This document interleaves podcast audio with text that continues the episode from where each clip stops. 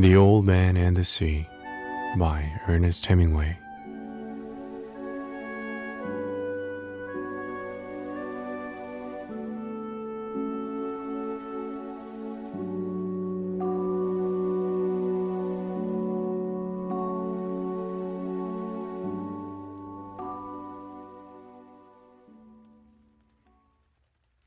He was an old man who fished alone in a skiff in the Gulf Stream and he had gone 84 days now without taking a fish.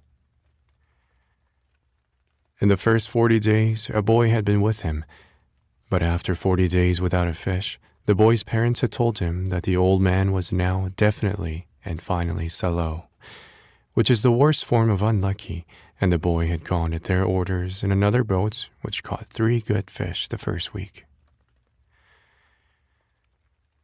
It made the boy sad to see the old man come in each day with his skiff empty, and he always went down to help him carry either the coiled lines or the gaff, and harpoon, and the sail that was furled around the mast. The sail was patched with flour sacks, and furled, it looked like the flag of permanent defeat. The old man was thin and gaunt with deep wrinkles in the back of his neck. The brown blotches of the benevolent skin cancer the sun brings from its reflection on the tropic sea were on his cheeks. The blotches ran well down the sides of his face, and his hands had the deep creased scars from handling heavy fish on the cords. But none of these scars were fresh. They were as old as erosions in a fishless desert.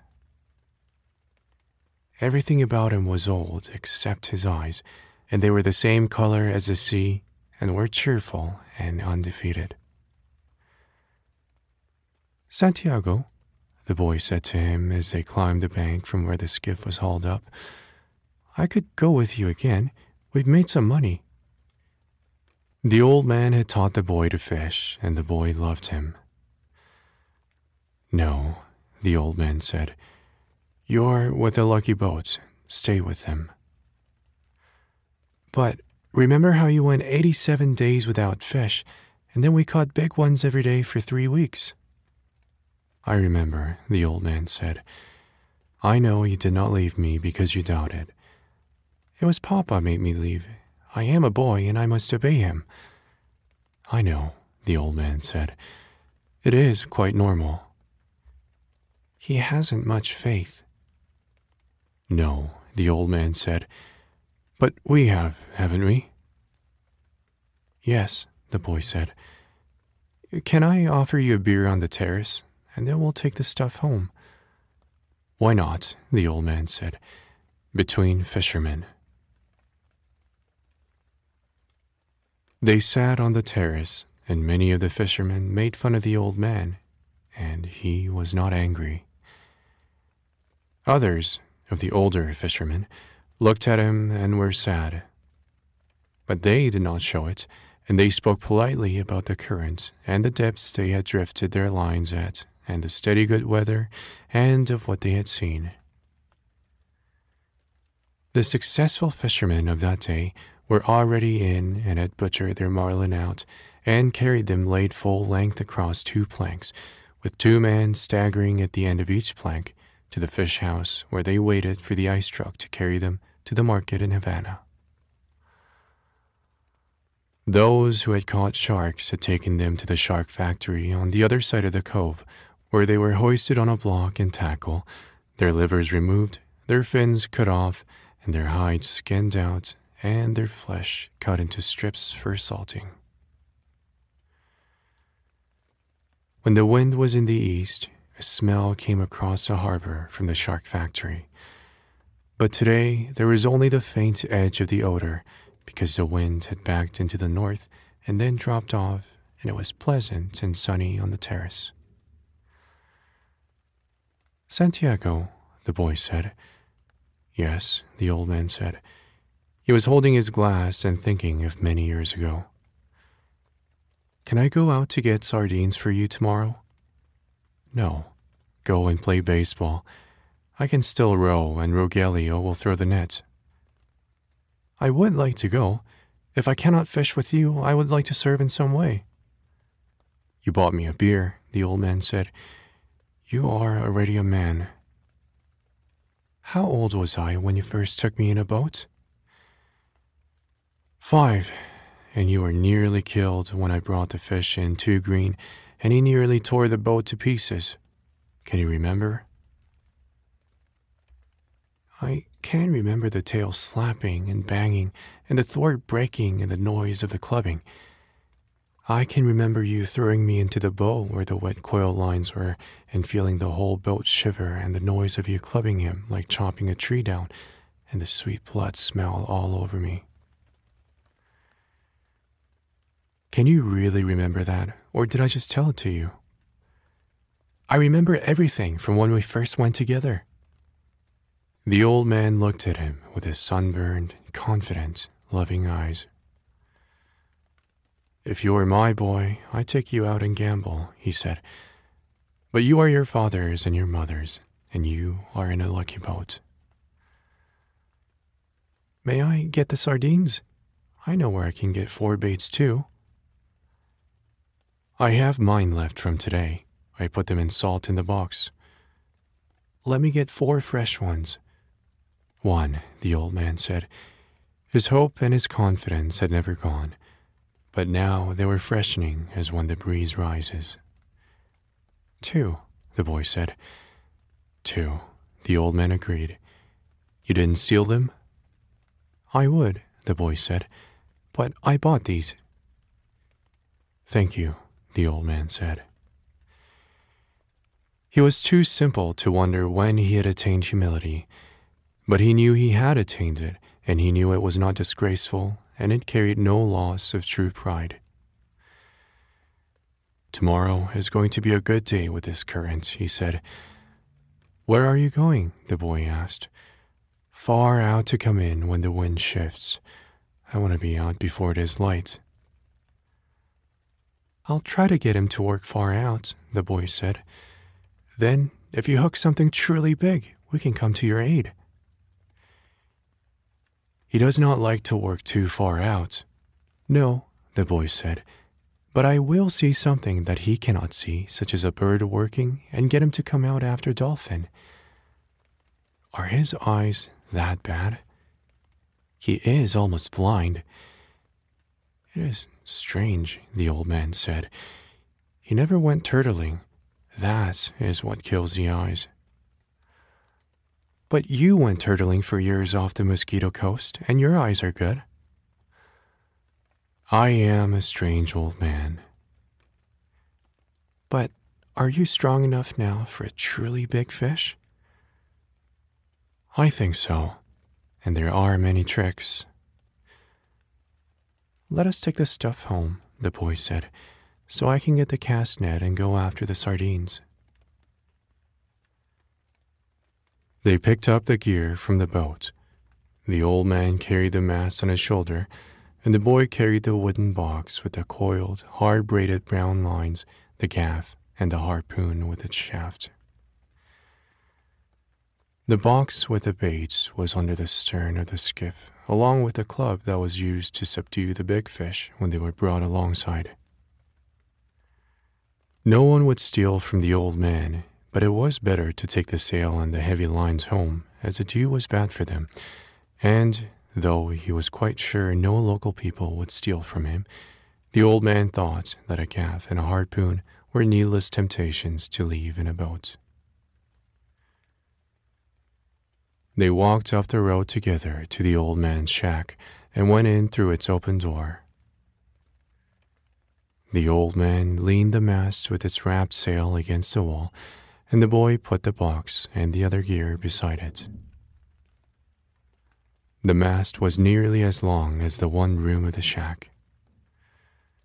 The shack was made of the tough bud shields of the royal palm, which are called guano, and in it there was a bed, a table, one chair, and a place on the dirt floor to cook with charcoal. On the brown walls of the flattened, overlapping leaves of the sturdy fiber guano, there was a picture in color of the Sacred Heart of Jesus and another of the Virgin of Cobre. These were relics of his wife, Once there had been a tinted photograph of his wife on the wall, but he had taken it down because it made him too lonely to see it, and it was on the shelf in the corner under his clean shirt. What do you have to eat? the boy asked. A pot of yellow rice and fish. Do you want some? No, I will eat at home. Do you want me to make the fire? No, I will make it later on, or I may eat the rice cold. May I take the cast net? Of course. There was no cast net, and the boy remembered when they had sold it. But they went through this fiction every day. There was no pot of yellow rice and fish, and the boy knew this too. 85 is a lucky number, the old man said. How would you like to see me bring one in that dressed out over a thousand pounds? I'll get the cast net and go for sardines. Will you sit in the sun in the doorway? Yes. I have yesterday's paper, and I will read the baseball. The boy did not know whether yesterday's paper was a fiction too, but the old man brought it out from under the bed. Perico gave it to me at the bodega, he explained. I'll be back when I have the sardines. I'll keep yours and mine together on ice, and we can share them in the morning. When I come back, you can tell me about the baseball. The Yankees cannot lose. But I fear the Indians of Cleveland. Have faith in the Yankees, my son. Think of the great DiMaggio. I fear both the Tigers of Detroit and the Indians of Cleveland. Be careful, or you will fear even the Reds of Cincinnati and the White Sox of Chicago. You study it and tell me when I come back. Do you think we should buy a terminal of the lottery with an 85? Tomorrow is the 85th day. We can do that, the boy said. But what about the 87 of your great record? It could not happen twice. Do you think you can find an 85? I can order one. One sheet. That's two dollars and a half. Who can we borrow that from? That's easy. I can always borrow two dollars and a half. I think perhaps I can too, but I try not to borrow. First you borrow, then you beg. Keep warm, old man, the boy said. Remember, we are in September. The month when the great fish come, the old man said. Anyone can be a fisherman in May. I go now for the sardines, the boy said. When the boy came back, the old man was asleep in the chair and the sun was down. The boy took the old army blanket off the bed and spread it over the back of the chair and over the old man's shoulders. They were strange shoulders, still powerful, although very old, and the neck was still strong too, and the crease did not show so much when the old man was asleep and his head fallen forward. His shirt had been patched so many times that it was like the sail, and the patches were faded to many different shades by the sun. The old man's head was very old, though, and with his eyes closed, there was no life in his face. The newspaper lay across his knees, and the weight of his arm held it there in the evening breeze. He was barefooted. The boy left him there, and when he came back, the old man was still asleep. Wake up, old man, the boy said, and put his hand on one of the old man's knees. The old man opened his eyes, and for a moment he was coming back from a long way away. Then he smiled. What have you got? he asked. Supper, said the boy. We're going to have supper. I'm not very hungry. Come on and eat. You can't fish and not eat. I have one, the old man said, getting up and taking the newspaper and folding it. Then he started to fold the blanket. Keep the blanket around you, the boy said. You'll not fish without eating while I'm alive. Then live a long time and take care of yourself, the old man said. What are we eating? Black beans and rice, fried bananas, and some stew. The boy had brought them in a two decker metal container from the terrace. The two sets of knives and forks and spoons were in his pocket with a paper napkin wrapped around each set. Who gave this to you? Martin, the owner. I must thank him. I thanked him already, the boy said. You don't need to thank him. I'll give him the belly meat of a big fish, the old man said. Has he done this for us more than once? I think so. I must give him something more than the belly meat, then. He is very thoughtful for us. He sent two beers. I like the beers in cans best. I know, but this is in bottles, Hatuey beer, and I take back the bottles. That's very kind of you, the old man said. Shall we eat? I've been asking you to, the boy told him gently. I have not wished to open the container until you are ready. I'm ready now, the old man said. I only needed time to wash. Where did you wash? the boy thought. The village water supply was two streets down the road. I must have water here for him, the boy thought, and soap and a good towel. Why am I so thoughtless? I must get him another shirt and a jacket for the winter, and some sort of shoes and another blanket. Your stew is excellent, the old man said. Tell me about the baseball, the boy asked him. In the American League, it is the Yankees, as I said, the old man said happily. They lost today, the boy told him. That means nothing. The great DiMaggio is himself again. They have other men on the team. Naturally, but he makes the difference. In the other league, between Brooklyn and Philadelphia, I must take Brooklyn. But then I think of Dick Sisler and those great drives in the old park. There was nothing ever like them. He hits the longest ball I have ever seen. Do you remember when he used to come to the terrace? I wanted to take him fishing, but I was too timid to ask him. Then I asked you to ask him, and you were too timid. I know. It was a great mistake. He might have gone with us. Then we would have had that for all our lives.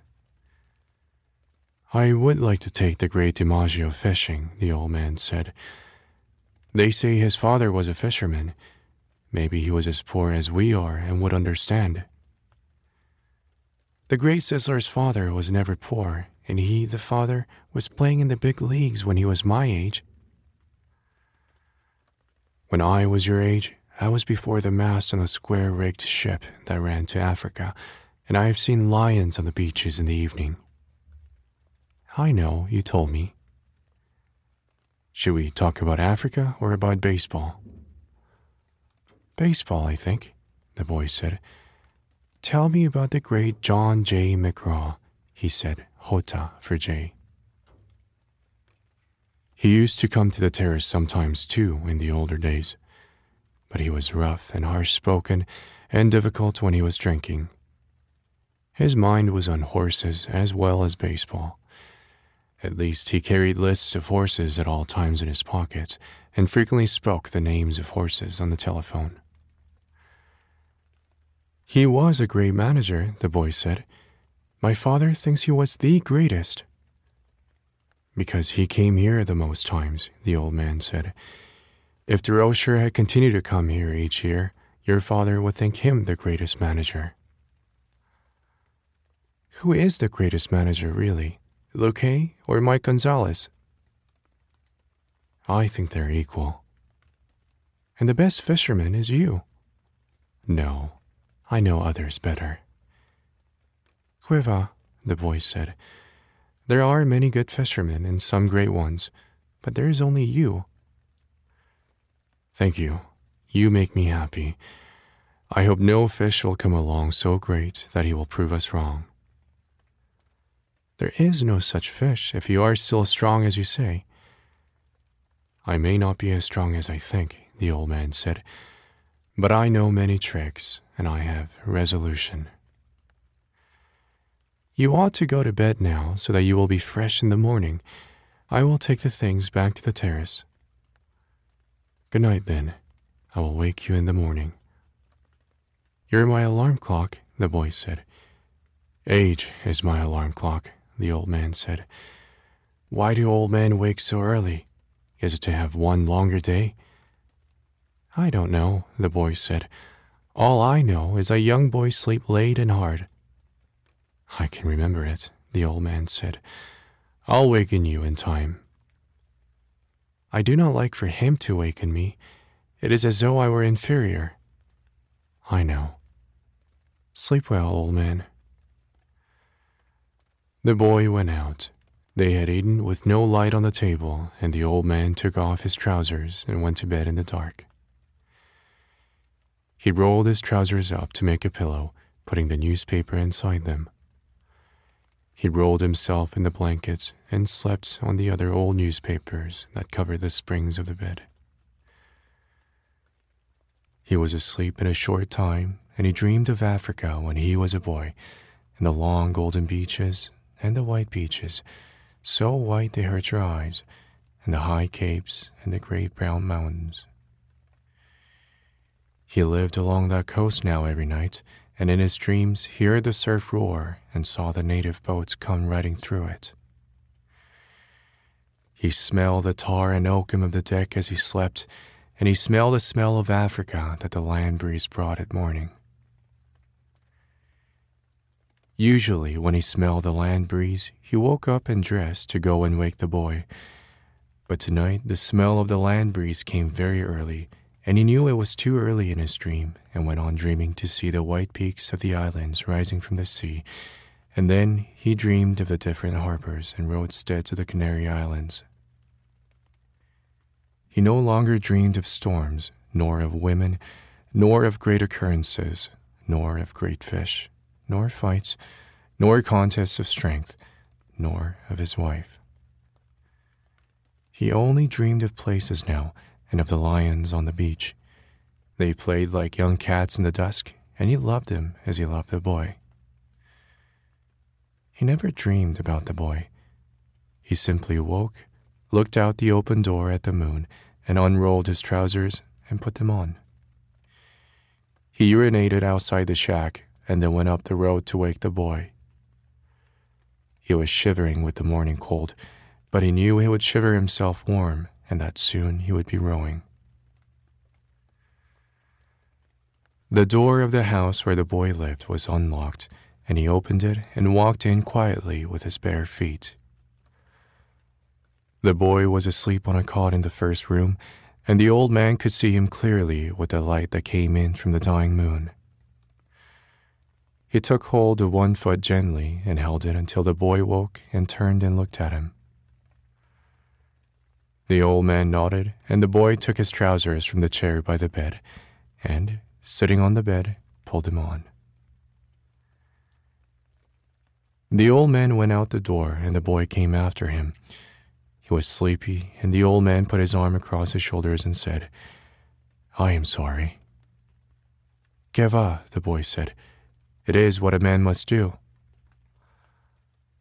They walked down the road to the old man's shack, and along the road, in the dark, barefoot men were moving, carrying the masts of their boats. When they reached the old man's shack, the boy took the rolls of line in the basket and the harpoon and gaff, and the old man carried the mast with a furled sail on his shoulder. Do you want coffee? the boy asked. We'll put the gear in the boat and then get some. They had coffee from condensed milk cans at an early morning place that served fishermen. How did you sleep, old man? the boy asked. He was waking up now, although it was still hard for him to leave his sleep. Very well, Manolin, the old man said. I feel confident today. So do I, the boy said. Now I must get your sardines and mine and your fresh baits. He brings our gear himself, he never wants anyone to carry anything.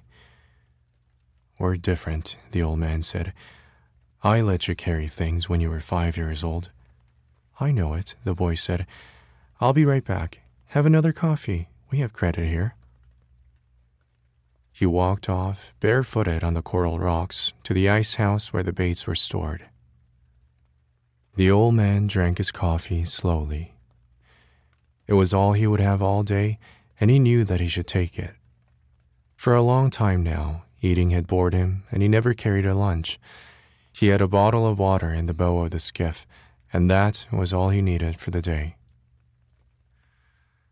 The boy was back now with the sardines and the two baits wrapped in a newspaper, and they went down the trail to the skiff, feeling the pebble sand under their feet, and lifted the skiff and slid her into the water. Good luck, old man. Good luck, the old man said. He fitted the rope lashings of the oars onto the thole pins, and, leaning forward against the thrust of the blades in the water, he began to row out of the harbor in the dark. There were other boats from the other beaches going out to sea, and the old man heard the dip and push of their oars, even though he could not see them now the moon was below the hills. Sometimes someone would speak in a boat, but most of the boats were silent except for the dip of the oars. They spread apart after they were out of the mouth of the harbor, and each one headed for the part of the ocean where he hoped to find fish. The old man knew he was going far out, and he left the smell of the land behind and rode out into the clean early morning smell of the ocean. He saw the phosphorescence of the Gulf weed in the water as he rode over the part of the ocean that the fishermen called the Great Well, because there was a sudden deep of 700 fathoms where all sorts of fish congregated because of the swirl the current made against the steep walls of the floor of the ocean. Here, there were concentrations of shrimp and bait fish, and sometimes schools of squid in the deepest holes, and these rose close to the surface at night, where all the wandering fish fed on them. In the dark, the old man could feel the morning coming, and as he rode, he heard the trembling sound as flying fish left the water and the hissing that their stiff set wings made as they soared away in the darkness. He was very fond of flying fish, as they were his principal friends on the ocean. He was sorry for the birds, especially the small, delicate, dark terns that were always flying and looking and almost never finding, and he thought, the birds have a harder life than we do, except for the robber birds and the heavy, strong ones. Why did they make birds so delicate and fine as those sea swallows when the ocean can be so cruel? She is kind and very beautiful, but she can be so cruel, and it comes so suddenly that such birds that fly, dipping and hunting with their small, sad voices, are made too delicately for the sea. He always thought of the sea as La Mar, which is what people call her in Spanish when they love her. Sometimes those who love her say bad things of her, but they are always said as though she were a woman. Some of the younger fishermen, those who used buoys as floats for their lines and had motorboats bought when the shark livers had brought much money, spoke of her as el mar, which is masculine. They spoke of her as a contestant, or a place, or even an enemy. But the old man always thought of her as feminine and as something that gave or withheld great favors and if she did wild or wicked things, it was because she could not help them. The moon affects her as it does a woman, he thought. He was rowing steadily, and it was no effort for him since he kept well within his speed, and the surface of the ocean was flat except for the occasional swirls of the current. He was letting the current do a third of the work, and as it started to be light, he saw he was already further out than he had hoped to be at this hour. I worked the deep wells for a week and did nothing, he thought. Today I'll work out where the schools of bonito and Albacore are, and maybe there will be a big one with him. Before it was really light, he had his baits out and was drifting with the current. One bait was down 40 fathoms, the second was at 75, and the third and fourth were down in the blue water at 100 and 125 fathoms. Each bait hung head down with the shank of the hook inside the bait fish, tied and sewed solid, and all the projecting part of the hook, the curve, and the point was covered with fresh sardines. Each sardine was hooked through both eyes so that they made a half garland on the projecting steel. There was no part of the hook that a great fish could feel which was not sweet smelling and good tasting. The boy had given him two fresh small tunas, or albacores, which hung on the two deepest lines like plummets, and on the others he had a big blue runner and a yellow jack that had been used before. But they were in good condition still and had the excellent sardines to give them scent and attractiveness. Each line, as thick around as a big pencil, was looped onto a green sapped stick so that any pull or touch on the bait would make the stick dip, and each line had two 40 fathom coils which could be made fast to the other spare coils so that, if it were necessary, a fish could take out over 300 fathoms of line. Now the man watched the dip of the three sticks over the side of the skiff and rowed gently to keep the line straight up and down and at their proper depths. It was quite light, and any moment now the sun would rise. The sun rose thinly from the sea, and the old man could see the other boats, low on the water and well in toward the shore, spread out across the current. Then the sun was brighter, and the glare came on the water, and then, as it rose clear, the flat sea sent it back at his eyes so that it hurt sharply, and he rowed without looking into it. He looked down into the water and watched the lines that went straight down into the dark of the water. He kept them straighter than anyone did, so that, at each level in the darkness of the stream, there would be a bait waiting exactly where he wished it to be for any fish that swam there. Others let them drift with the current, and sometimes they were at 60 fathoms when the fishermen thought they were at a 100. But, he thought, I keep them with precision. Only I have no luck anymore. But who knows? Maybe today. Every day is a new day. It is better to be lucky. But I would rather be exact. Then, when luck comes, you are ready. The sun was two hours higher now, and it did not hurt his eyes so much to look into the east. There were only three boats in sight now, and they showed very low and far inshore. All my life the early sun has hurt my eyes, he thought, yet they are still good. In the evening, I can look straight into it without getting the blackness. It has more force in the evening, too, but in the morning it is painful. Just then, he saw a man of war bird with his long black wings circling in the sky ahead of him. He made a quick drop slanting down on his back swept wings, and then circled again.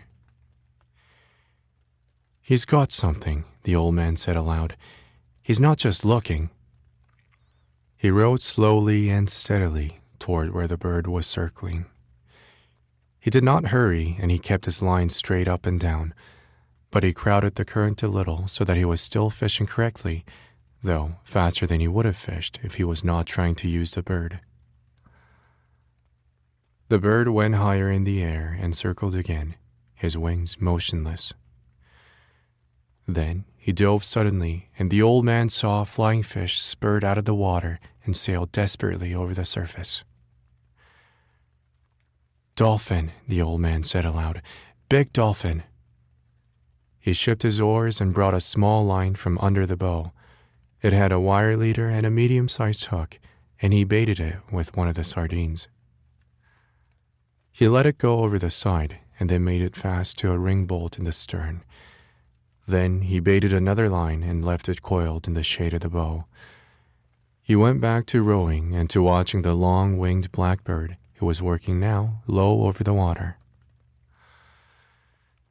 As he watched, the bird dipped again, slanting his wings for the dive and then swinging them wildly and ineffectually as he followed the flying fish.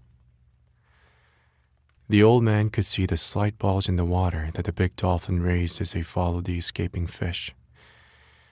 The dolphin were cutting through the water below the flight of the fish and would be in the water driving its speed when the fish dropped.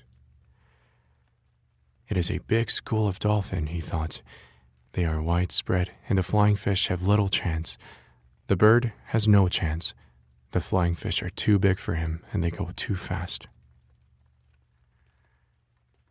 He watched the flying fish burst out again and again in the ineffectual movements of the bird.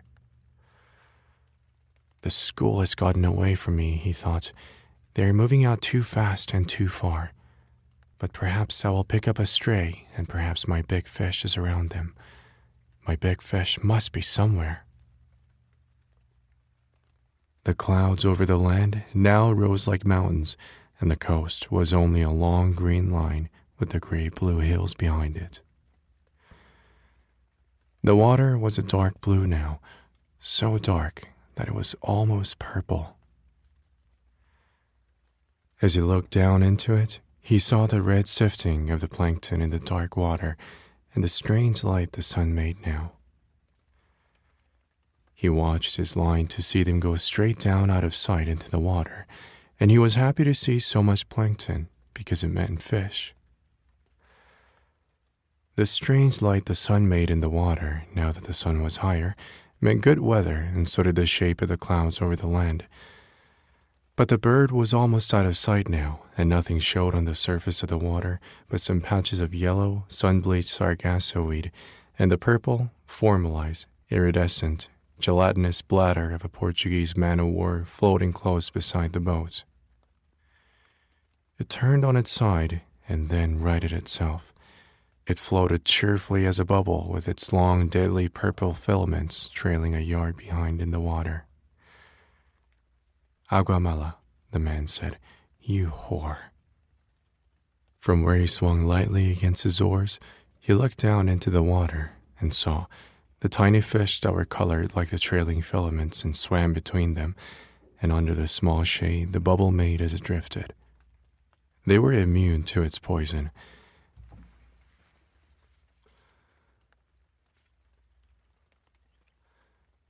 They were immune to its poison, but men were not, and when some of the filaments would catch on a line and rest there slimy and purple while the old man was working a fish, he would have welts and sores on his arms and hands of the sort that poison ivy or poison oak can give.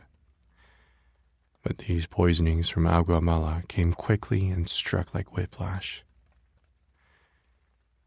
The iridescent bubbles were beautiful but they were the falsest thing in the sea, and the old man loved to see the big sea turtles eating them. The turtles saw them, approached them from the front, then shut their eyes so that they were completely carapaced, and ate them, filaments and all.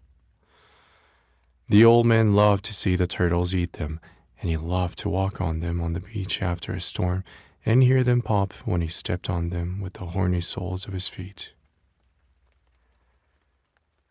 He loved green turtles and hawkbills with their elegance and speed and their great value, and he had a friendly contempt for the huge, stupid loggerheads, yellow in their armor plating, strange in their love making, and happily eating the Portuguese man of war with their eyes shut.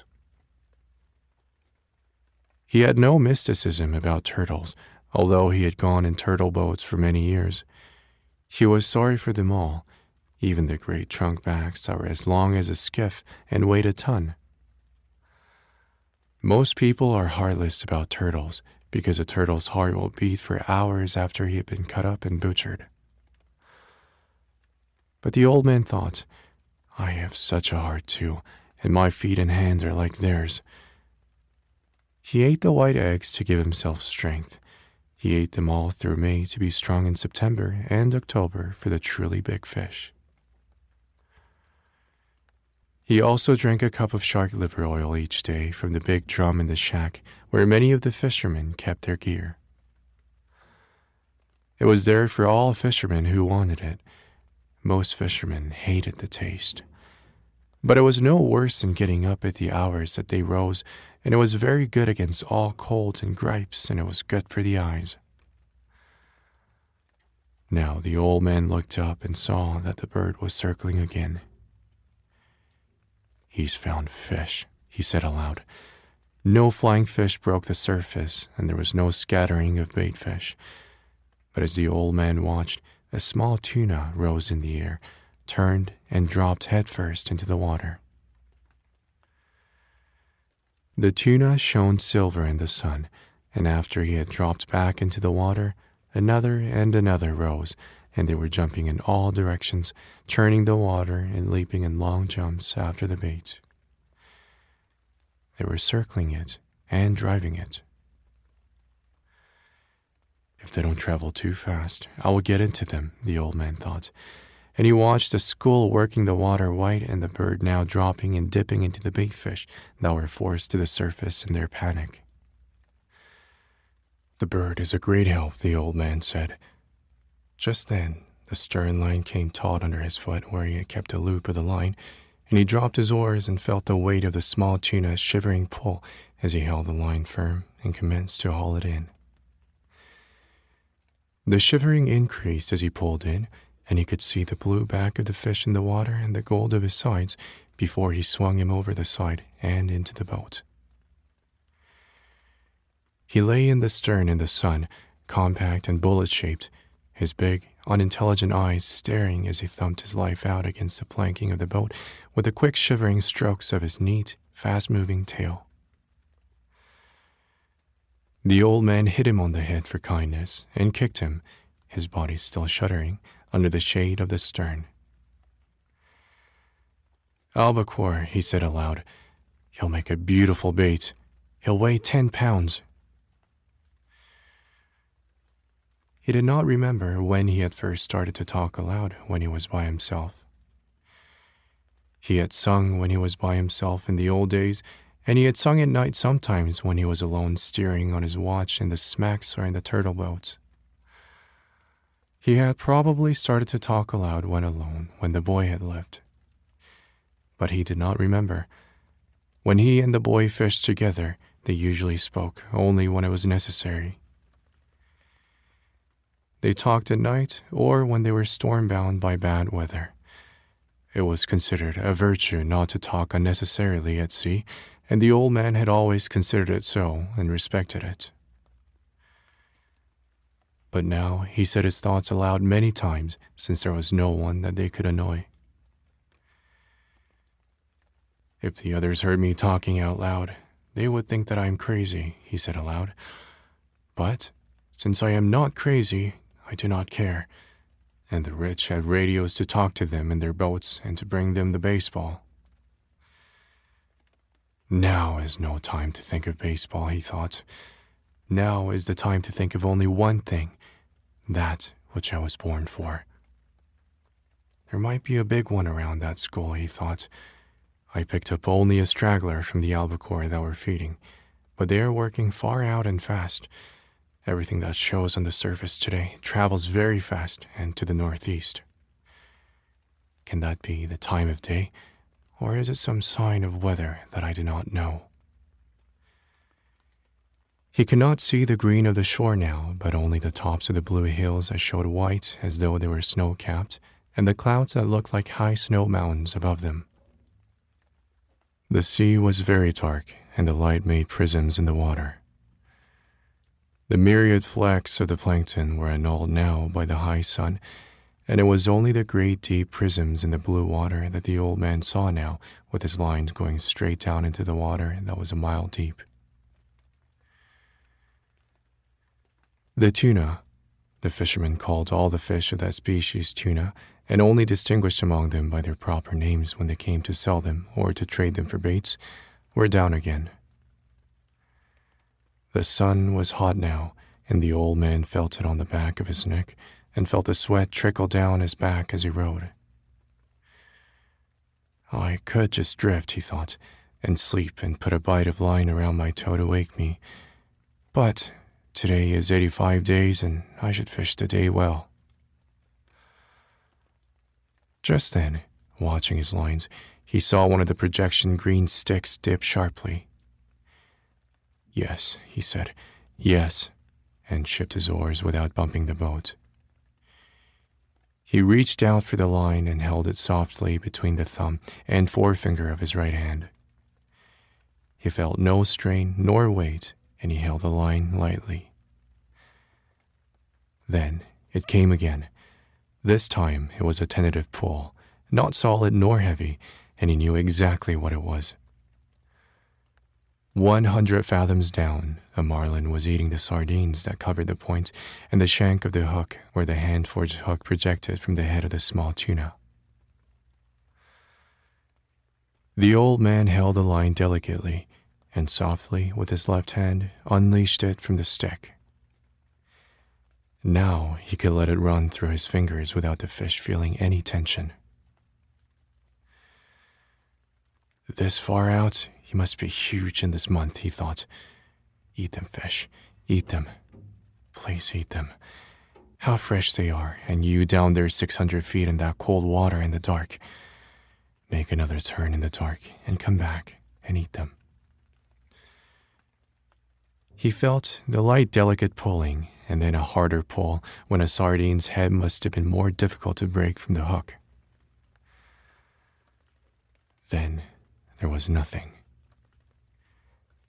Come on, the old man said aloud. Make another turn. Just smell them. Aren't they lovely? Eat them good now, and then there is the tuna. Hard and cold and lovely. Don't be shy, fish. Eat them.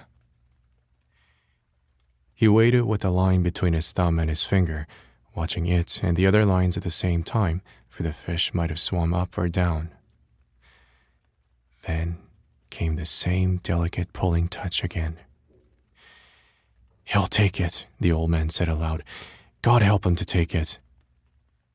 He did not take it, though. It was gone, and the old man felt nothing. He can't have gone, he said. Christ knows he can't have gone. He's making a turn. Maybe he has been hooked before and remembers something of it. Then he felt a gentle touch on the line, and he was happy. It was only his turn, he said. He'll take it. He was happy feeling the gentle pulling, and then he felt something hard and unbelievably heavy. It was the weight of the fish and he let the line slip down, down, down, unrolling off the first of the two reserve coils. As it went down, slipping lightly through the old man's fingers, he still could feel the great weight, though the pressure of his thumb and finger were almost imperceptible. What a fish, he said. He has it sideways in his mouth now, and he's moving off with it. Then he'll turn and swallow it, he thought he did not say that because he knew that if he said a good thing, it might not happen. He knew what a huge fish this was, and he thought of him moving away in the darkness with the tuna held crosswise in his mouth. At that moment, he felt him stop moving, but the weight was still there. Then the weight increased, and he gave more line. He tightened the pressure of his thumb and finger for a moment, and the weight increased and was going straight down. He's taken it, he said. Now I'll let him eat it well. He let the line slip through his fingers while he reached down with his left hand and made fast the free end of the two reserve coils to the loop of the two reserve coils of the next line. Now he was ready. He had three 40 fathom coils of line in reserve now, as well as the coil he was using. Eat it a little more, he said. Eat it well. Eat it so that the point of the hook goes into your heart and kills you, he thought. Come up easy and let me put the harpoon into you. All right, are you ready? Have you been long enough at table? Now, he said aloud and struck hard with both hands, gained a yard of line, and then struck again and again, swinging with each arm alternately on the cord with all the strength of his arms and the pivoted weight of his body. Nothing happened. The fish just moved away slowly, and the old man could not raise him an inch. His line was strong and made for heavy fish, and he held it against his back until it was so taut that beads of water were jumping from it. Then it began to make a slow hissing sound in the water, and he still held it, bracing himself against the thwart and leaning back against the pole. The boat began to move slowly off toward the northwest. The fish moved steadily, and they traveled slowly on the calm water. The other baits were still in the water, but there was nothing to be done. I wish I had the boy, the old man said aloud. I'm being towed by a fish, and I'm the towing bitt. I can make the line fast, but then he could break it. I must hold him all I can and give him line when he must have it. Thank God he's traveling and not going down. What I will do if he decides to go down, I don't know. What I'll do if he sounds and dies, I don't know. But I'll do something. There are plenty of things I can do. He held the line against his back and watched it slant in the water and the skiff moving steadily toward the northwest. This will kill him, the old man thought. He can't do this forever. But four hours later, the fish was still swimming steadily out to sea, towing the skiff, and the old man was still braced solidly with the line across his back. It was noon when I hooked him, he said, and I have never seen him. He had pushed his straw hat hard down on his head before he hooked the fish, and it was cutting his forehead. He was thirsty too, and he got down on his knees and, being careful not to jerk on the line, moved as far into the bow as he could get and reached the water bottle with one hand. He opened it and drank a little. Then he rested against the bow. He rested sitting on the unstepped mast and sail and tried not to think but only to endure. Then he looked behind him and saw that no land was visible. That makes no difference, he thought. I can always come in on the glow from Havana. There are two more hours before the sun sets, and maybe he will come up before that. If he doesn't, maybe he will come up with the moon. If he does not do that, then maybe he will come up with the sunrise. I have no cramps and I feel strong. It is he that has a hook in his mouth. But what a fish to pull like that! He must have his mouth shut tight on the wire. I wish I could see him. I wish I could see him only once to know what I have against me. The fish never changed his course nor his direction all that night, as far as a man could tell from watching the stars. It was cold after the sun went down, and the old man's sweat dried cold on his back and his arms and his old legs. During the day, he had taken the sack that covered the bait box and spread it in the sun to dry. After the sun went down, he tied it around his neck so that it hung down over his back, and he cautiously worked it down under the line that was across his shoulders now. The sack cushioned the line, and he had found a way of leaning forward against the bow so that he was almost comfortable. The position actually was only somewhat less intolerable, but he thought of it as almost comfortable. I can do nothing with him, and he can do nothing with me, he thought. Not as long as he keeps this up. Once he stood up and urinated over the side of the skiff and looked at the stars and checked his course. The line showed like a phosphorescent streak in the water straight out from his shoulders. They were moving more slowly now, and the glow of Havana was not so strong, so that he knew the current must be carrying them to the eastward. If I lose the glare of Havana, we must be going more to the eastward, he thought. For if the fish's course held true, I must see it for many more hours. I wonder how the baseball came out in the Grand Leagues today, he thought. It would be wonderful to do this with the radio. Then, he thought, Think of it always. Think of what you're doing. You must do nothing stupid. Then he said aloud, I wish I had the boy to help me and to see this. No one should be alone in their old age, he thought. But it is unavoidable. I must remember to eat the tuna before he spoils, in order to keep strong. Remember, no matter how little you want to, you must eat him in the morning. Remember, he said to himself. During the night, two porpoise came around the boat, and he could hear them rolling and blowing. He could tell the difference between the blowing noise the male made and the sighing blow of the female. They're good, he said. They play and make jokes and love one another. They are our brothers, like the flying fish. Then he began to pity the great fish that he had hooked. He is wonderful and strange, and who knows how old he is, he thought. Never have I had such a strong fish, nor one who acted so strangely. Perhaps he is too wise to jump. He could ruin me by jumping, or by a wild rush. But perhaps he has been hooked many times before, and he knows that this is how he should make his fight. He cannot know that it is only one man against him, nor that it is an old man. But what a great fish he is, and what he will bring in the market if the flesh is good. He took the bait like a male, and he pulls like a male, and his fight has no panic in it. I wonder if he has any plans, or if he is just as desperate as I am. He remembered the time he had hooked one of a pair of marlin the male fish always let the female fish feed first, and the hooked fish, the female, made a wild, panic stricken, despairing fight that soon exhausted her. And all the time the male had stayed with her, crossing the line and circling with her on the surface. He had stayed so close that the old man was afraid he would cut the line with his tail, which was sharp as a scythe and almost of that size and shape.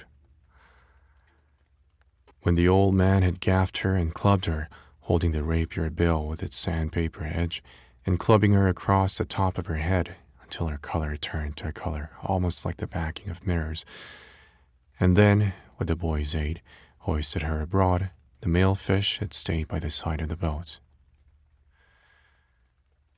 Then, while the old man was clearing the lines and preparing the harpoon, the male fish jumped high into the air beside the boat to see where the female was, and then went down deep, his lavender wings, that were his pectoral fins, spread wide and all his white lavender stripes showing. He was beautiful, the old man remembered, and he had stayed. That was the saddest thing I ever saw with him, the old man thought.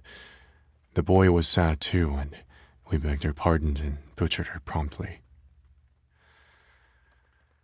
I wish the boy was here, he said aloud and settled himself against the rounded planks of the bow and felt the strength of the great fish through the line he held across his shoulders, moving steadily toward whatever he had chosen. When once, through my treachery, it had been necessary to him to make a choice, the old man thought. His choice had been to stay in the deep, dark water, far out beyond all snares and traps and treacheries. My choice was to go there to find him beyond all people, beyond all people in the world. Now we are joined together and have been since noon, and no one to help either one of us. Perhaps I should not have been a fisherman, he thought. But that was the thing that I was born for. I must surely remember to eat the tuna after it gets light. Some time before daylight, something took one of the baits that were behind him.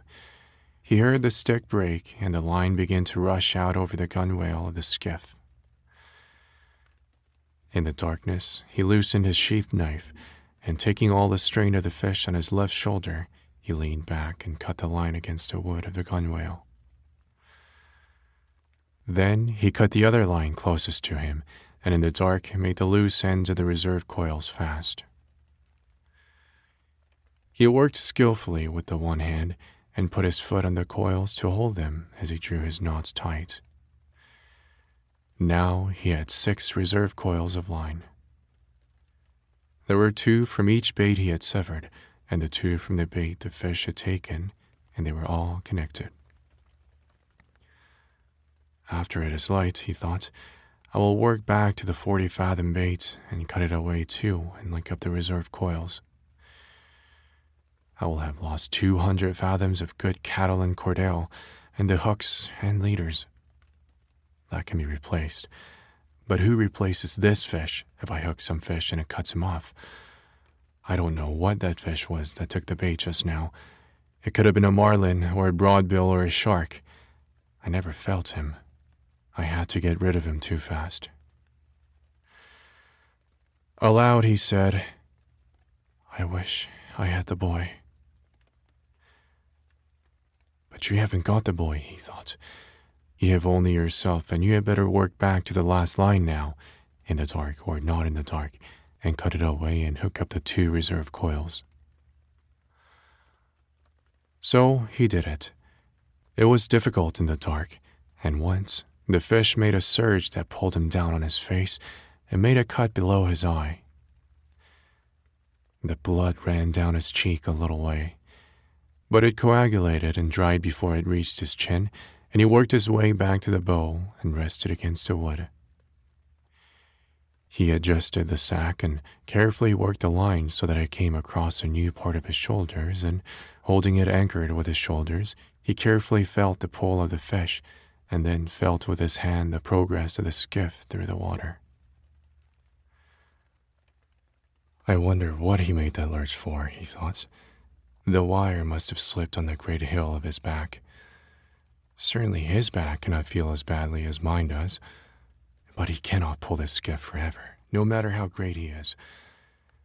Now, everything is cleared away that might make trouble, and I have a big reserve of line, all that a man can ask. Fish, he said softly aloud, I'll stay with you until I am dead. He'll stay with me too, I suppose, the old man thought, and he waited for it to be light. It was cold now in the time before daylight, and he pushed against the wood to be warm. I can do it as long as he can, he thought, and in the first light, the line extended out and down into the water. The boat moved steadily, and when the first edge of the sun rose, it was on the old man's right shoulder. He's headed north, the old man said. The current will have set us far to the eastward, he thought. I wish he would turn with the current. That would show that he was tiring. When the sun had risen further, the old man realized that the fish was not tiring. There was only one favorable sign the slant of the line showed he was swimming at a lesser depth. That did not necessarily mean that he would jump, but he might. God let him jump, the old man said. I have enough line to handle him. Maybe if I can increase the tension just a little, it'll hurt him and he will jump, he thought. Now that it is daylight, let him jump so that he'll fill the sacks along his backbone with air, and then he cannot go deep to die. He tried to increase the tension, but the line had been taut up to the very edge of the breaking point since he had hooked the fish, and he felt the harshness as he leaned back to pull and knew he could put no more strain on it. I must not jerk it ever, he thought. Each jerk widens the cut the hook makes, and then when he does jump, he might throw it. Anyway, I feel better with the sun, and for once, I do not have to look into it. There was yellow weed on the line, but the old man knew that only made an added drag, and he was pleased. It was the yellow gulf weed that had made so much phosphorescence in the night. Fish, he said, I love you and respect you very much, but I will kill you dead before this day ends. Let us hope so, he thought. A small bird came toward the skiff from the north. He was a warbler and flying very low over the water. The old man could see that he was very tired. The bird made the stern of the boat and rested there. Then he flew around the old man's head and rested on the line where he was more comfortable. How old are you? the old man asked the bird. Is this your first trip? The bird looked at him when he spoke he was too tired even to examine the line, and he teetered on it as his delicate feet gripped it fast. It's steady, the old man told him. It's too steady. You shouldn't be that tired after a windless night. What are birds coming to? The hawks, he thought, that come out to sea to meet them. But he said nothing of this to the bird who could not understand him anyway, and who would learn about the hawks soon enough. Take a good rest, small bird, he said. Then go in and take your chance like any man or bird or fish. It encouraged him to talk because his back had stiffened in the night and it hurt truly now. Stay at my house if you like, Bird, he said. I'm sorry I cannot hoist the sail and take you in with the small breeze that is rising, but I am with a friend. Just then, the fish gave a sudden lurch that pulled the old man down onto the bow and would have pulled him overboard if he had not braced himself and given some line. The bird had flown up when the line jerked, and the old man had not even seen him go. He felt the line carefully with his right hand and noticed his hand was bleeding. Something hurt him then, he said aloud and pulled back on the line to see if he could turn the fish. But when he was touching the breaking point, he held steady and settled back against the strain of the line. You're feeling it now, fish, he said. And so, God knows, am I. He looked around for the bird now because he would have liked him for company. The bird was gone. You did not stay long, the man thought, but it is rougher where you're going until you make the shore. How did I let the fish cut me with that one quick pull he made? I must be getting very stupid. Or perhaps I was looking at the small bird and thinking of him. Now I will pay attention to my work, and then I must eat the tuna so that I will not have a failure of strength. I wish the boy were here, and that I had some salt, he said aloud. Shifting the weight of the line to his left shoulder and kneeling carefully, he washed his hand in the ocean and held it there, submerged, for more than a minute, watching the blood trail away and the steady movement of the water against his hand as the boat moved. He has slowed much, he said. The old man would have liked to keep his hand in the salt water longer, but he was afraid of another sudden lurch by the fish, and he stood up and braced himself and held his hand up against the sun. It was only a line burn that had cut his flesh, but it was in the working part of his hand. He knew he would need his hands before this was over, and he did not like to be cut before it started. Now, he said, when his hand had dried, I must eat the small tuna. I can reach him with the gaff and eat him here in comfort. He knelt down and found the tuna under the stern with the gaff and drew it toward him, keeping it clear of the coiled lines. Holding the line with his left shoulder again and bracing on his left hand and arm, he took the tuna off the gaff hook and put the gaff back in place. He put one knee on the fish and cut strips of dark red meat longitudinally from the back of the head to the tail. They were wedge shaped strips and he cut them from next to the backbone down to the edge of the belly, and lifted the carcass of the bonito by the tail and drooped it overboard. I don't think I can eat an entire one, he said, and drew his knife across one of the strips. He could feel the steady hard pull of the line, and his left hand was cramped. It drew up tight on the heavy cord, and he looked at it in disgust. What kind of a hand is that? he said. Cram then if you want. Make yourself into a claw. It'll do you no good. Come on, he thought, and looked down into the dark water at the slant of the line. Eat it now, and it will strengthen the hand. It is not the hand's fault, and you have been many hours with the fish, but you can stay with him forever. Eat the bonito now. He picked up a piece and put it in his mouth and chewed it slowly. It was not unpleasant. chew it well, he thought, and get all the juices. It would not be bad to eat with a little lime, or with lemon, or with salt. How do you feel, Hand? he asked a cramped hand that was almost as stiff as rigor mortis. I'll eat some more for you. He ate the other part of the piece that he had cut in two. He chewed it carefully and then spat out the skin. How does it go, Hand? Or is it too early to know? He took another full piece and chewed it. It is a strong, full blooded fish, he thought. I was lucky to get him instead of Dolphin.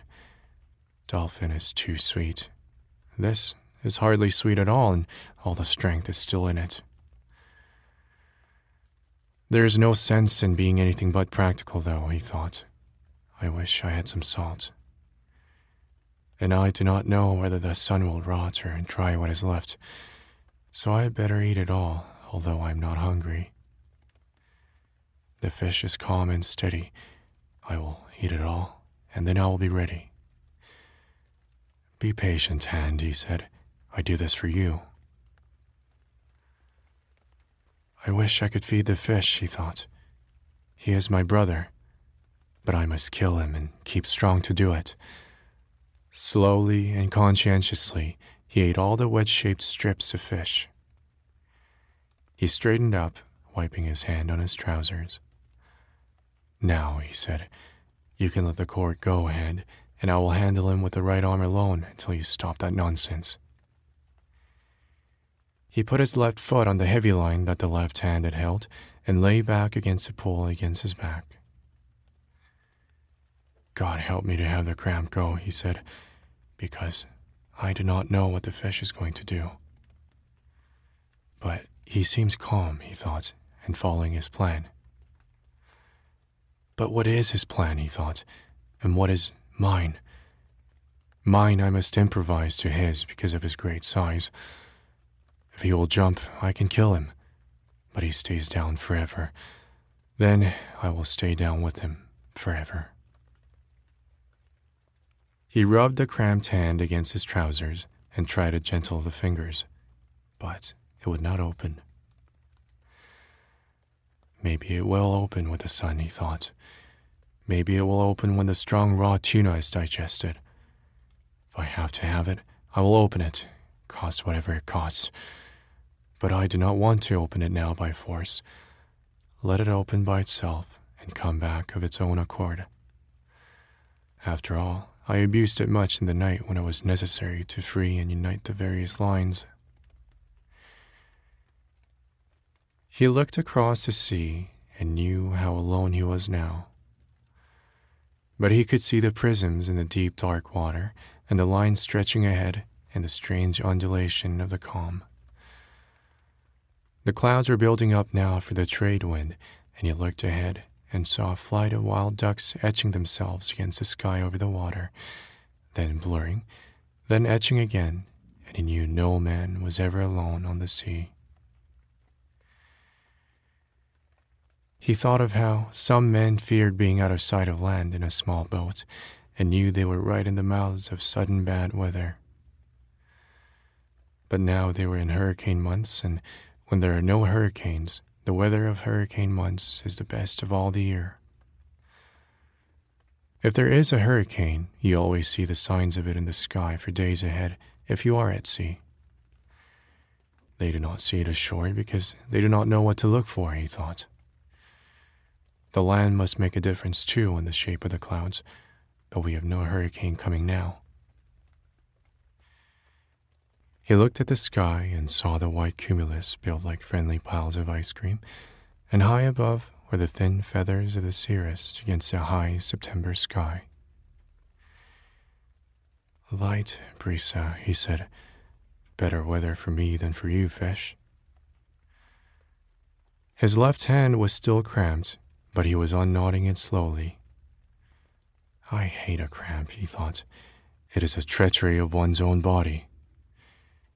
It is humiliating before others to have a diarrhea from ptomaine poisoning or to vomit from it. But a cramp, he thought of it as a calambre, humiliates oneself, especially when one is alone. If the boy were here, he could rub it for me and loosen it down from the forearm, he thought. But it will loosen up. Then, with his right hand, he felt the difference in the pull of the line before he saw the slant change in the water. Then, as he leaned against the line and slapped his left hand hard and fast against his thigh, he saw the line slanting slowly upward. He's coming up, he said. Come on, hand. Please, come on. The line rose slowly and steadily, and then the surface of the ocean bulged ahead of the boat, and the fish came out. He came out unendingly, and water poured from his sides.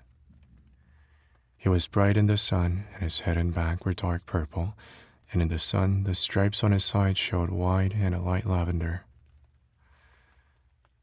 His sword was as long as a baseball bat and tapered like a rapier, and he rose his full length from the water and then re entered it smoothly like a diver. And the old man saw the great scythe blade of his tail go under, and the line commenced to race out. He is two feet longer than the skiff, the old man said. The line was going out fast but steadily, and the fish was not panicked. The old man was trying with both hands to keep the line just inside of breaking strength. He knew that if he could not slow the fish with a steady pressure, the fish could take out all the line and break it. He is a great fish, and I must convince him, he thought. I must never let him learn his strength, nor what he could do if he made his run. If I were him, I would put in everything now and go until something broke but thank God they're not as intelligent as we who kill them, although they are more noble and more able. The old man had seen many great fish. He had seen many that weighed more than a thousand pounds, and he had caught two of that size in his life, but never alone. Now, alone and out of sight of land, he was fast to the biggest fish that he had ever seen and bigger than he had ever heard of and his left hand was still as tight as the gripped claws of an eagle. It will uncramp, though, he thought. Surely it will uncramp to help my right hand. There are three things that are brothers the fish and my two hands. It must uncramp. It is unworthy of it to be cramped. The fish had slowed again and was going at his usual pace. I wonder why he jumped, the old man thought. He jumped almost as though to show me how big he was. I know now, anyway, he thought. I wish I could show him what sort of man I am, but then he would see the cramped hand.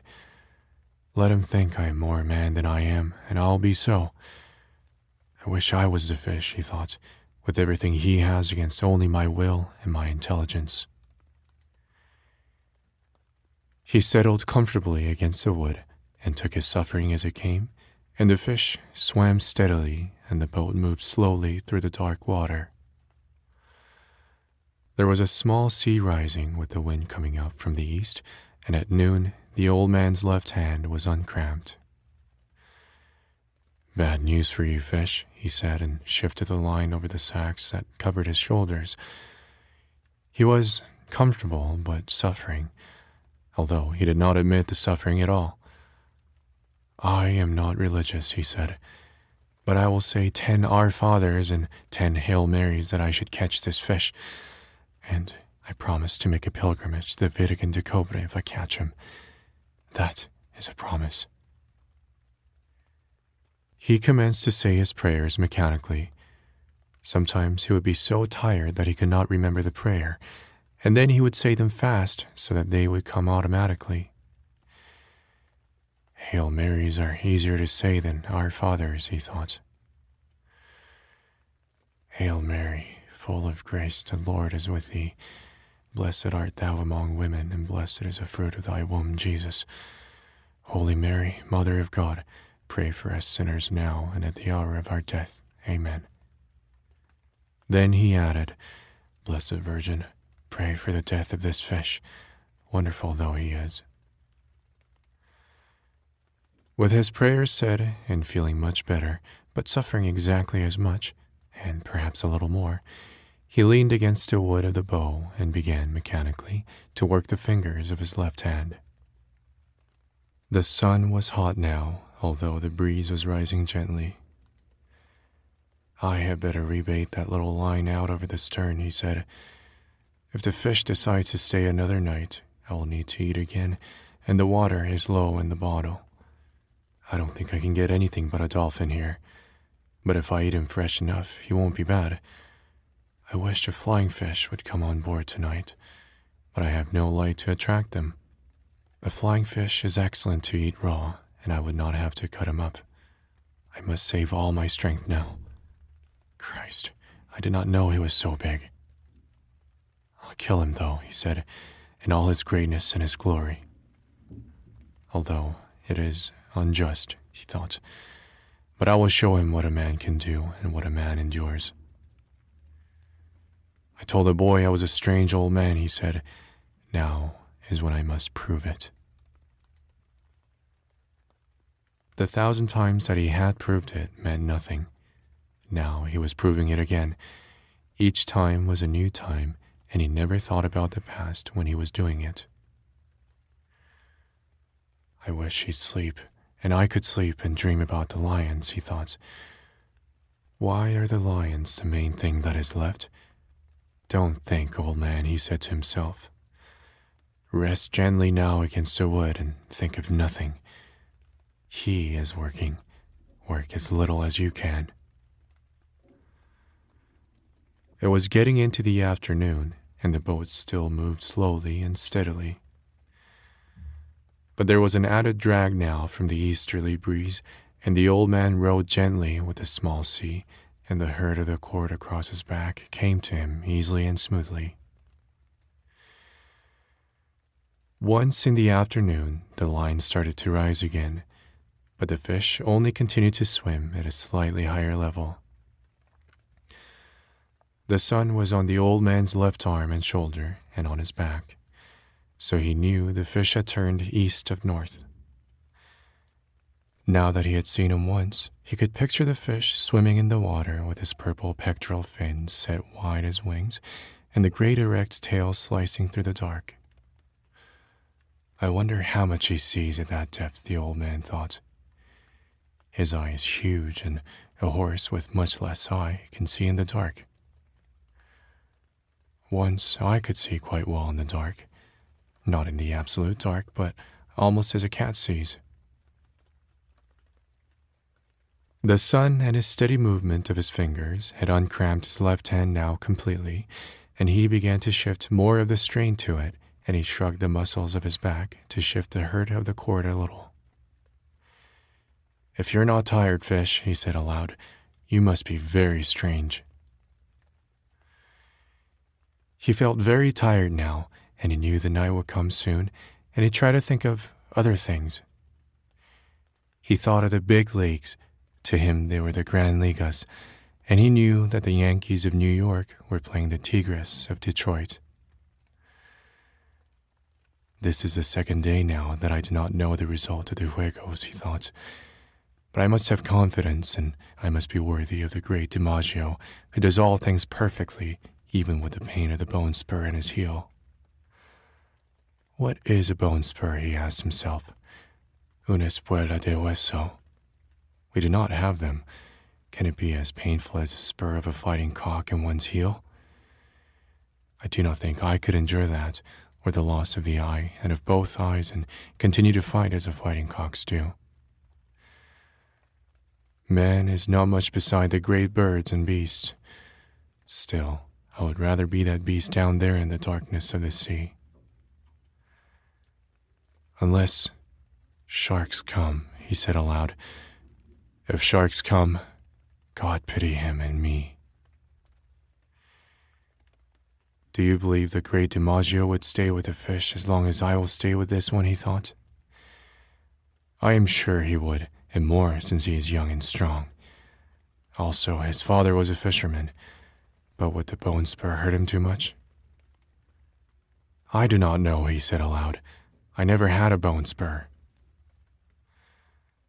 As the sun set, he remembered, to give himself more confidence, the time in the tavern at Casablanca when he had played the hand game with the great Negro from Cienfuegos, who was the strongest man on the docks. They had gone one day and one night with their elbows on a chalk line on the table, and their forearms straight up and their hands gripped tight.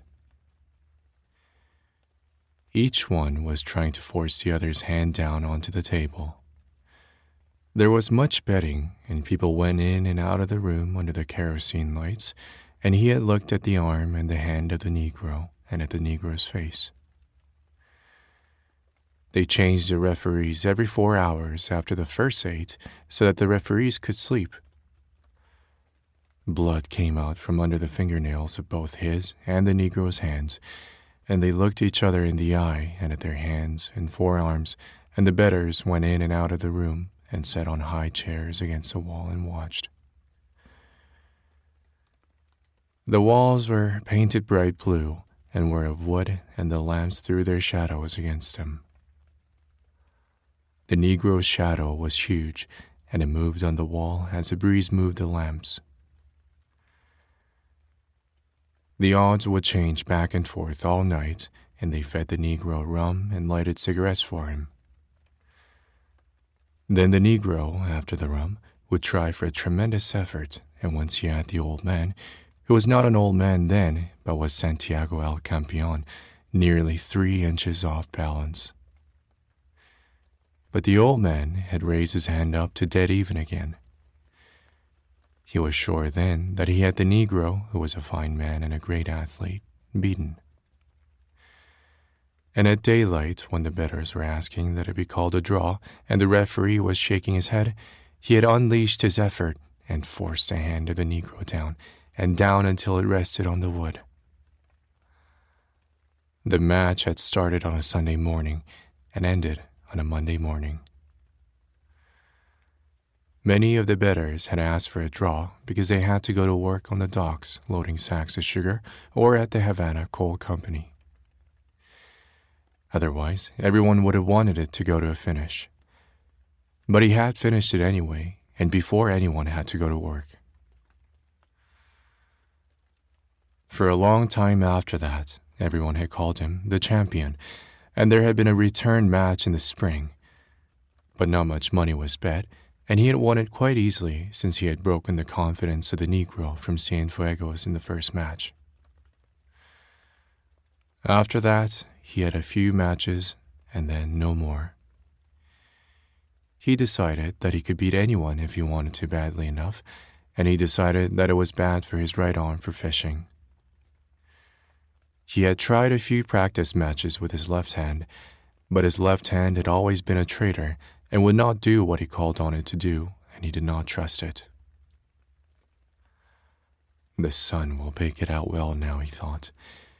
It should not cramp on me again unless it gets too cold in the night. I wonder what this night will bring.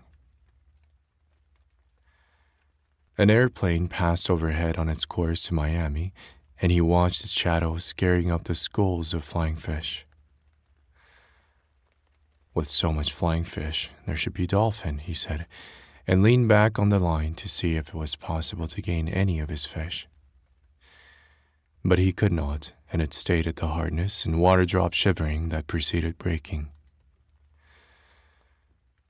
The boat moved ahead slowly, and he watched the airplane until he could no longer see it. It must be very strange in an airplane, he thought. I wonder what the sea looks like from that height. They should be able to see the fish well if they do not fly too high. I would like to fly very slowly at 200 fathoms high and see the fish from above. In the turtle boats, I was in the cross trees of the masthead, and even at that height I saw much. The dolphin look greener from there, and you can see their stripes and their purple spots, and you can see all the skulls as they swim. Why is it that all the fast moving fish of the dark current have purple backs and usually purple stripes or spots? The dolphin looks green, of course, because he is really golden. But when he comes to feed, truly hungry, purple stripes show on his sides as on a marlin. Can it be anger or the greater speed he makes that brings him out? Just before it was dark, as they passed the great island of Sargasso that heaved and swung in the light sea, as though the ocean were making love with something under a yellow blanket, his small line was taken by a dolphin. He saw it first when it jumped in the air, true gold in the last of the sun, and bending and flapping wildly in the air. It jumped again and again in the acrobatics of its fear, and he worked his way back to the stern, and crouching and holding the big line with his right hand and arm, he pulled the dolphin in with his left hand, stepping on the gain line each time with his bare left foot. When the fish was at the stern, plunging and cutting from side to side in desperation, the old man leaned over the stern and lifted the burnished gold fish with its purple spots over the stern. Its jaws were working convulsively in quick bites against the hook, and it pounded the bottom of the skiff with its long, flat body, its tail, and its head until he clubbed it across the shining golden head until it shivered and was still. The old man unhooked the fish, rebaited the line with another sardine, and tossed it over. Then he worked his way slowly back to the bow. He washed his left hand and wiped it on his trousers. Then he shifted the heavy line from his right hand to his left and washed his right hand in the sea while he watched the sun go into the ocean and the slant of the big cord. He hasn't changed at all, he said but watching the movement of the water against his hand, he noted that it was perceptibly slower. I'll lash the two oars together across the stern, and that will slow him in the night, he said. He's good for the night, and so am I. It would be better to gut the dolphin a little later to save the blood in the meat, he thought. I can do that a little later and lash the oars to make a drag at the same time. I had better keep the fish quiet now and not disturb him too much at sunset. The setting of the sun is a difficult time for all fish. He let his hand dry in the air, then grasped the line with it, and eased himself as much as he could, and allowed himself to be pulled forward against the wood so that the boat took the strain as much or more than he did. I'm learning how to do it, he thought, this part of it, anyways. Then, too, remember he hasn't eaten since he took the bait, and he's huge and needs much food. I have eaten the whole bonito. Tomorrow I will eat the dolphin. He called it dorado. Perhaps I should eat some of it when I clean it. It will be harder to eat than the bonito, but then nothing is easy. How do you feel, fish? he asked aloud. I feel good and my left hand is better, and I have food for a night and day. Pull the boat, fish. He did not truly feel good because the pain from the cord across his back had almost passed pain and gone into a dullness that he mistrusted. But I have had worse things than that, he thought. My hand is only cut a little, and the cramp is gone from the other. My legs are all right. Also, now I have gained on him in the question of sustenance. It was dark now, as it becomes dark quickly after the sun sets in September. He lay against the worn wood of the bow and rested all that he could. The first stars were out. He did not know the name of Rigel, but he saw it and knew soon they would all be out and he would have all his distant friends. The fish is my friend, too, he said aloud. I have never seen or heard of such a fish, but I must kill him. I am glad we do not have to try to kill the stars. Imagine if each day a man must try to kill the moon, he thought. The moon runs away, but imagine if a man each day should have to try to kill the sun. We were born lucky, he thought. Then he was sorry for the great fish that had nothing to eat, and his determination to kill him never relaxed in his sorrow for him. How many people will he feed, he thought, but are they worthy to eat him? No, of course not. There's no one worthy of eating him from the manner of his behavior and his great dignity. I do not understand these things, he thought, but it is good that we do not have to try to kill the sun or moon or the stars. It is enough to live on the sea and kill our true brothers. Now, he thought, I must think about the drag. It has its perils and its merits. I may lose so much line that I will lose him if he makes his effort and the drag made by the oars is in place and the boat loses all her lightness. Her lightness prolongs both our suffering, but it is my safety since he has great speed that he has never yet employed. No matter what passes, I must gut the dolphin so he does not spoil and eat some of him to be strong. Now I will rest an hour more and feel that he is solid and steady before I move back to the stern to do the work and make the decision. In the meantime, I can see how he acts if he shows any changes. The oars are a good trick, but it has reached the time to play for safety. He is much fish still, and I saw that the hook was in the corner of his mouth, and he has kept his mouth tight shut. The punishment to the hook is nothing. The punishment of hunger, and that he's against something that he does not comprehend, is everything. Rest now, old man, and let him work until your next duty comes.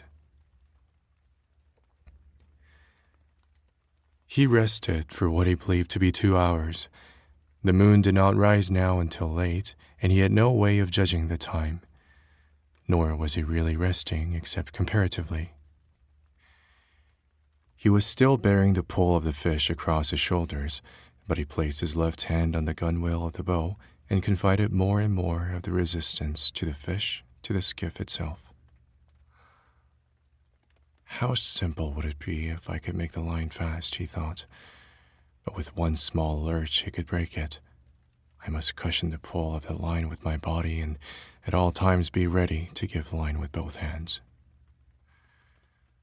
But you have not slept yet, old man, he said aloud. It is half a day and a night, and now another day, and you have not slept. You must devise a way so that you sleep a little if he is quiet and steady. If you do not sleep, you might become unclear in the head. I'm clear enough in the head, he thought. Too clear. I am as clear as the stars that are my brothers. Still, I must sleep. They sleep, and the moon and the sun sleep, and even the ocean sleeps sometimes on certain days when there's no current in a flat calm. But remember to sleep, he thought. Make yourself do it and devise some simple and sure way about the lines. Now, go back and prepare the dolphin. It is too dangerous to rig the oars as a drag if you must sleep. I could go without sleeping, he told himself, but it would be too dangerous. He started to work his way back to the stern on his hands and knees, being careful not to jerk against the fish. He may be half asleep himself, he thought, but I do not want him to rest. I must pull until he dies. Back in the stern, he turned so that his left hand held the strain of the line across his shoulders and drew his knife from its sheath with his right hand. The stars were bright now, and he saw the dolphin clearly, and he pushed the blade of his knife into his head and drew him out from under the stern. He put one of his feet on the fish and slid him quickly from the vent up to the tip of his lower jaw. Then he put his knife down and gutted him with his right hand, scooping him clean and pulling the gills clear. He felt the maw heavy and slippery in his hands, and he slid it open. There were two flying fish inside. They were fresh and hard, and he laid them side by side and dropped the guts and the gills over the stern. They sank, leaving a trail of phosphorescence in the water. The dolphin was cold and a leprous gray white now in the starlight, and the old man skinned one side of him while he held his right foot on the fish's head. Then he turned him over and skinned the other side and cut each side off from the head down to the tail. He slid the carcass overboard and looked to see if there was any swirl in the water. But there was only the light of its slow descent. He turned then and placed the two flying fish inside the two fillets of fish, and putting his knife back in its sheath, he worked his way slowly back to the bow. His back was bent with the weight of the line across it, and he carried the fish in his right hand. Back in the bow, he laid the two fillets of fish out on the wood with the flying fish beside them. After that, he settled the line across his shoulders in a new place and held it again with his left hand resting on the gunwale. Then he leaned over the side and watched the flying fish in the water, noting the speed of the water against his hand. His hand was phosphorescent from skinning the fish, and he watched the flow of the water against it. The flow was less strong, and as he rubbed the side of his hand against the planking of the skiff, particles of phosphorus floated off and drifted slowly astern. He is tiring, or he's resting, the old man said. Now, let me get through the eating of this dolphin and get some rest and a little sleep. Under the stars, and with the night colder all the time, he ate half of one of the dolphin fillets and one of the flying fish, gutted and with its head cut off. What an excellent fish dolphin is to eat cooked, he said, and what a miserable fish raw. I will never go in a boat again without salt or limes. If I had brains, I would have splashed water on the bow all day and drying. It would have made salt, he thought. But then I did not hook the dolphin until almost sunset. Still, it was a lack of preparation. But I have chewed it all well, and I am not nauseated. The sky was clouding over to the east, and one after another, the stars he knew were gone. It looked now as though he were moving into a great canyon of clouds and the wind had dropped. There will be bad weather in three or four days, he said, but not tonight and not tomorrow. Rig now to get some sleep, old man, while the fish is calm and steady. He held the line tight in his right hand and then pushed his thigh against his right hand as he leaned all his weight against the wood of the bow. Then he passed the line a little lower on his shoulders and braced his left hand on it. My right hand can hold it as long as it is braced, he thought. If it relaxes in sleep, my left hand will wake me as the line goes out. It is hard on the right hand, but he is used to punishment. Even if I sleep 20 minutes or half an hour, it is good. He lay forward, cramping himself against the line with all of his body, putting all his weight onto his right hand, and he was asleep. He did not dream of the lions, but instead of a vast school of porpoises that stretched for eight or ten miles, and it was in the time of their mating, and they would leap high into the air and return into the same hole they had made in the water when they leaped. Then he dreamed that he was in the village on his bed, and there was a norther, and he was very cold, and his right arm was asleep because his head had rested on it instead of a pillow. After that, he began to dream of the long yellow beach, and he saw the first of the lions come down onto it in the early dark, and then the other lions came, and he rested his chin on the wood of the bows where the ship lay anchored with the evening offshore breeze and he waited to see if there would be more lions, and he was happy. The moon had been out for a long time, but he slept on, and the fish pulled on steadily, and the boat moved into a funnel of clouds. He woke with the jerk of his right fist coming up against his face and the light burning out through his right hand. He had no feeling of his left hand, but he braked all he could with his right, and the line rushed out. Finally, his left hand found the line, and he leaned back against the line, and now it burned his back and his left hand, and his left hand was taking all the strain and cutting badly. He looked back at the coils of line, and they were feeding smoothly. Just then, the fish jumped, making a great bursting of the ocean, and then a heavy fall. Then he jumped again and again, and the boat was going fast, although line was still racing out, and the old man was raising the strain to breaking point and raising it to the breaking point again and again. He had been pulled down tight onto the bow, and his face was in the cut slice of dolphin, and he could not move. This is what we waited for, he thought, so now let us take it. Make him pay for the line, he thought. Make him pay for it. He could not see the fish's jumps, but only heard the breaking of the ocean and the heavy splash as he fell. The speed of the line was cutting his hands badly, but he had always known this would happen, and he tried to keep the cutting across the callous parts and not let the line slip into the palm nor cut the fingers. If the boy was here, he would wet the coils of line, he thought. Yes, if the boy were here. If the boy were here. The line went out and out and out, but it was slowing now, and he was making the fish earn each inch of it. Now he got his head up from the wood and out of the slice of fish that his cheek had crushed. Then he was on his knees, and then he rose slowly to his feet. He was seating line, but more slowly all the time.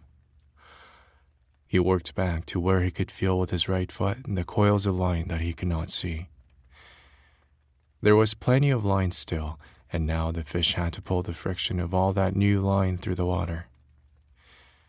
Yes, he thought, and now he has jumped more than a dozen times and filled the sacks along his back with air, and he cannot go down deep to die where I cannot bring him up.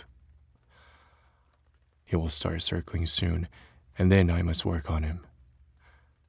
I wonder what started him so suddenly. Could it have been hunger that made him desperate, or was he frightened by something in the night? Maybe he suddenly felt fear but he was such a calm, strong fish, and he seemed so fearless and so confident. It is strange. You better be fearless and confident yourself, old man, he said. You're holding him again, but you cannot get line.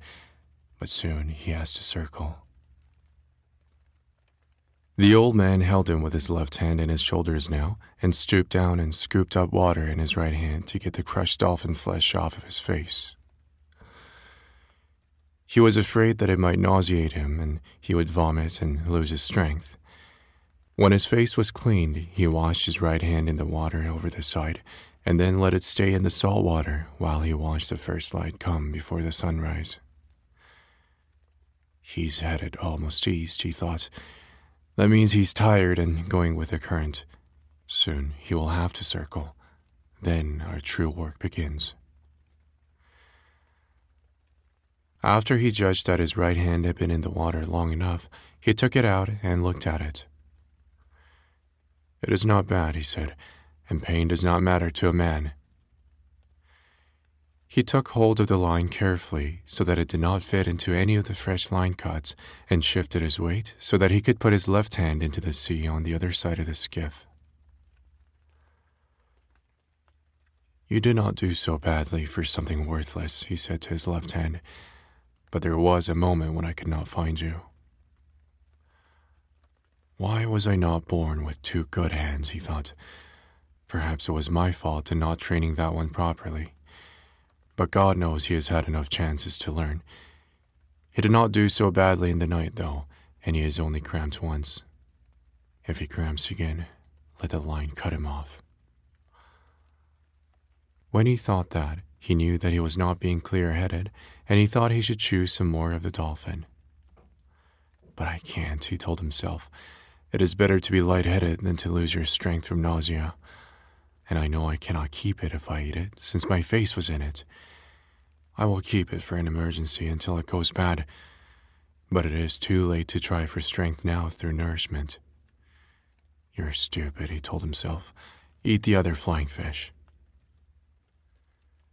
It was there, cleaned and ready, and he picked it up with his left hand and ate it, treeing the bones carefully and eating all of it down to the tail. It has more nourishment than almost any fish, he thought, at least the kind of strength that I need. Now, I have done what I can, he thought. Let him begin to circle and let the fight come. The sun was rising for the third time since he had put to sea when the fish started to circle. He could not see by the slant of the line that the fish was circling. It was too early for that. He just felt a faint slackening of the pressure of the line, and he commenced to pull on it gently with his right hand. It tightened as always, but just when it reached the point where it would break, the line began to come in. He slipped his shoulders and head from under the line and began to pull in line steadily and gently. He used both of his hands in a swinging motion and tried to do the pulling as much as he could with his body and his legs. His old legs and shoulders pivoted with the swinging of the pulling. It is a very big circle, he said, but he is circling. Then the line would not come in anymore, and he held it until he saw the drops jumping from it in the sun. Then it started out, and the old man knelt down and let it go grudgingly back into the dark water. He is making the far part of his circle now, he said. I must hold all I can, he thought. The strain will shorten his circle each time. Perhaps in an hour I will see him. Now I must convince him, and then I must kill him. But the fish kept on circling slowly, and the old man was wet with sweat and tired deep into his bones two hours later. But the circles were much shorter now, and from the way the line slanted, he could tell the fish had risen steadily while he swam. For an hour, the old man had been seeing black spots before his eyes, and the sweat salted his eyes and salted the cut over his eye and on his forehead. He was not afraid of the black spots. They were normal at the tension that he was pulling on the line. Twice, though, he had felt faint and dizzy, and that had worried him. I cannot fail myself and die on a fish like this, he said. Now that I have him coming so beautifully, God help me endure. I'll say a hundred Our Fathers and a hundred Hail Marys, but I cannot say them now. Consider them said, he thought. I'll say them later. Just then, he felt a sudden banging and jerking on the line he held with his two hands. It was sharp and hard feeling and heavy. He is hitting the wire leader with his spear, he thought. That was bound to come. He had to do that. It may make him jump, though, and I would rather he stayed circling now. The jumps were necessary for him to take air, but after that, each one can widen the opening of the hook wound, and he can throw the hook. Don't jump, fish, she said. Don't jump. The fish hit the wire several times more, and each time he shook his head, the old man gave up a little line. I must hold his pain where it is, he thought. Mine does not matter. I can control mine, but his pain could drive him mad. After a while, the fish stopped beating at the wire and started circling slowly again. The old man was gaining line steadily now, but he felt faint again. He lifted some sea water with his left hand and put it on his head. Then he put more and rubbed the back of his neck. I have no cramps, he said. He'll be up soon and I can last. You have to last. Don't even speak of it. He kneeled against a bow and, for a moment, slipped the line over his back again. I'll rest now while he goes out on the circle, and then stand up and work on him when he comes in, he decided. It was a great temptation to rest in the bow and let the fish make one circle by himself without recovering any line. But when the strain showed the fish had turned to come toward the boat, the old man rose to his feet and started the pivoting and the weaving pulling that brought in all the line he gained. I'm tireder than I have ever been, he thought, and now the trade wind is rising. But that will be good to take him in with. I need that badly. I'll rest in the next turn as he goes out, he said. I feel much better. Then, in two or three turns more, I will have him. His straw hat was far on the back of his head, and he sank down into the bowl with the pull of the line as he felt the fish turn. You work now, fish, he thought. I'll take you at the turn. The sea had risen considerably, but it was a fair weather breeze and he had to have it to get home. I'll just steer south and west, she said. A man is never lost at sea, and it is a long island. It was on the third turn that he saw the fish first. He saw him first as a dark shadow that took so long to pass under the boat that he could not believe its length. No, he said, he can't be that big. But he was that big, and at the end of his circle, he came to the surface only 30 yards away, and the man saw his tail out of water. It was higher than a big scythe blade and a very pale lavender above the dark blue water. It raked back, and as the fish swam just below the surface, the old man could see his huge bulk and the purple stripes that branded him. His dorsal fin was down, and his huge pectorals were spread wide.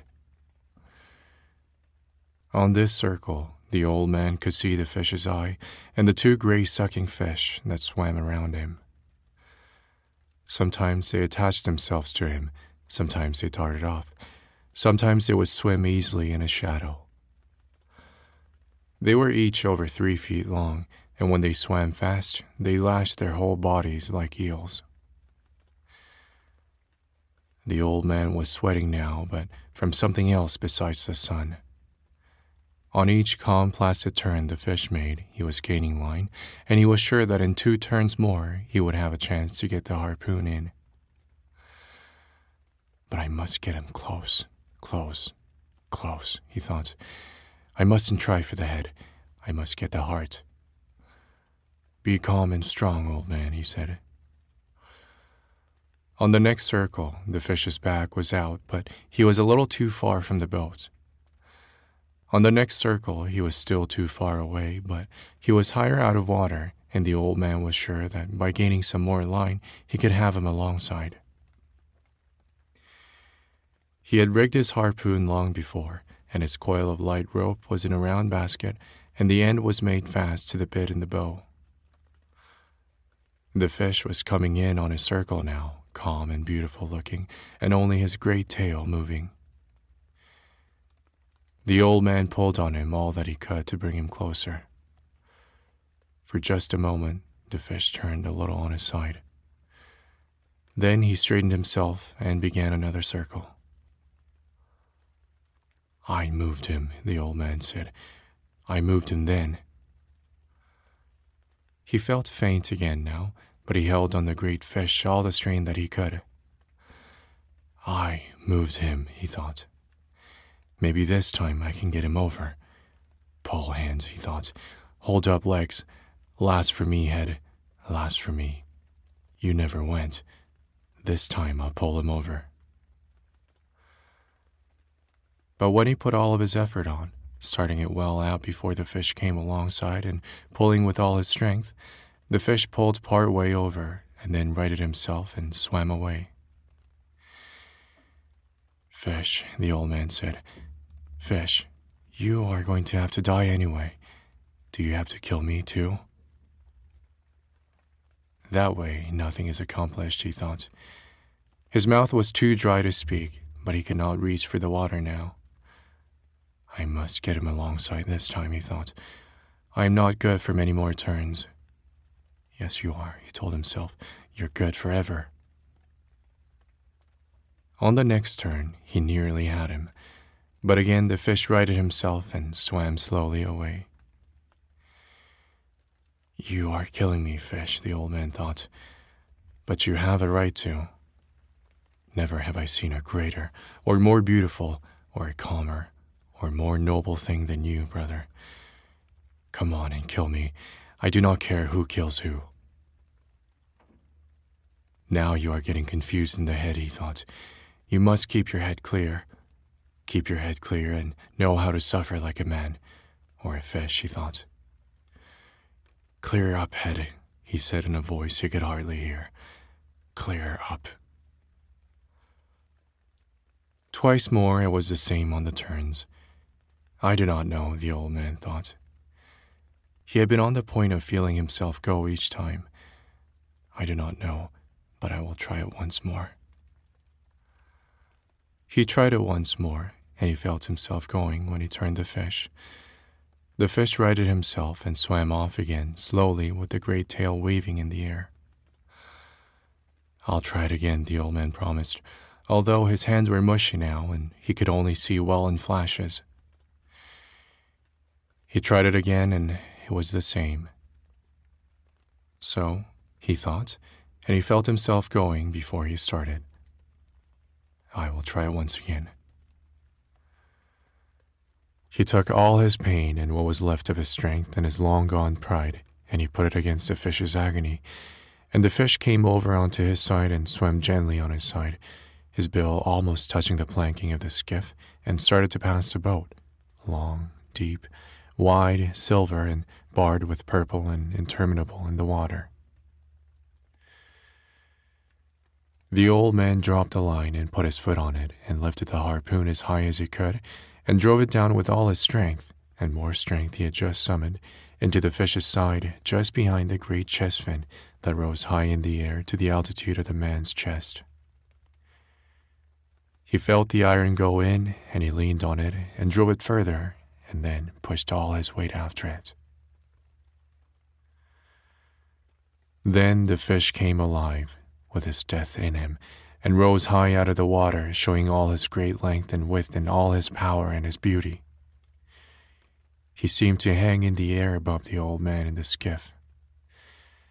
Then he fell into the water with a crash that sent spray over the old man and over all of the skiff. The old man felt faint and sick, and he could not see well. But he cleared the harpoon line and let it run slowly through his raw hands, and when he could see, he saw the fish was on his back and his silver belly up. The shaft of the harpoon was projecting at an angle from the fish's shoulder, and the sea was discoloring with the red of the blood from his heart. First, it was dark as a shoal in the blue water that was more than a mile deep. Then it spread like a cloud, the fish was silvery and still and floated with the waves. The old man looked carefully in the glimpse of vision that he had. Then he took two turns of the harpoon line around the bitt and the bow and laid his head on his hands. Keep my head clear, he said against the wood of the bow. I am a tired old man, but I have killed this fish which is my brother, and now I must do the slave work. Now I must prepare the nooses and the rope to lash him alongside, he thought.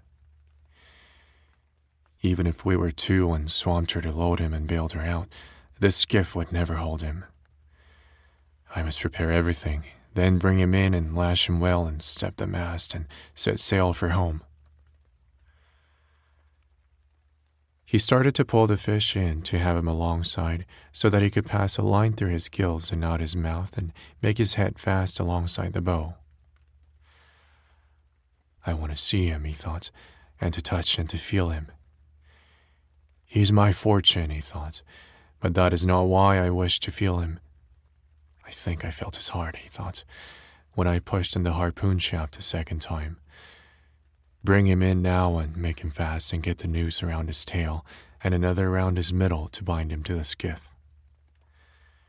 Get to work, old man, he said. He took a very small drink of the water. There is very much slave work to be done now that the fight is over.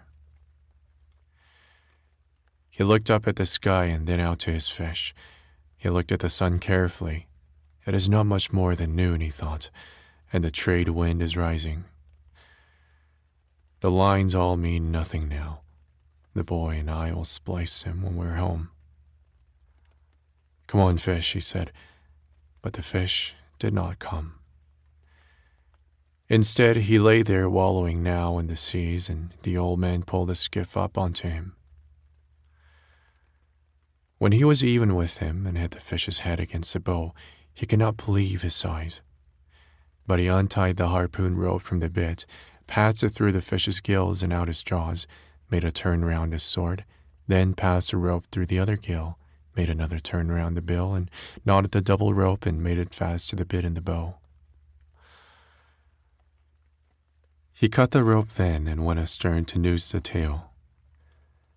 The fish had turned silver from his original purple and silver, and the stripes showed the same pale violet color as his tail.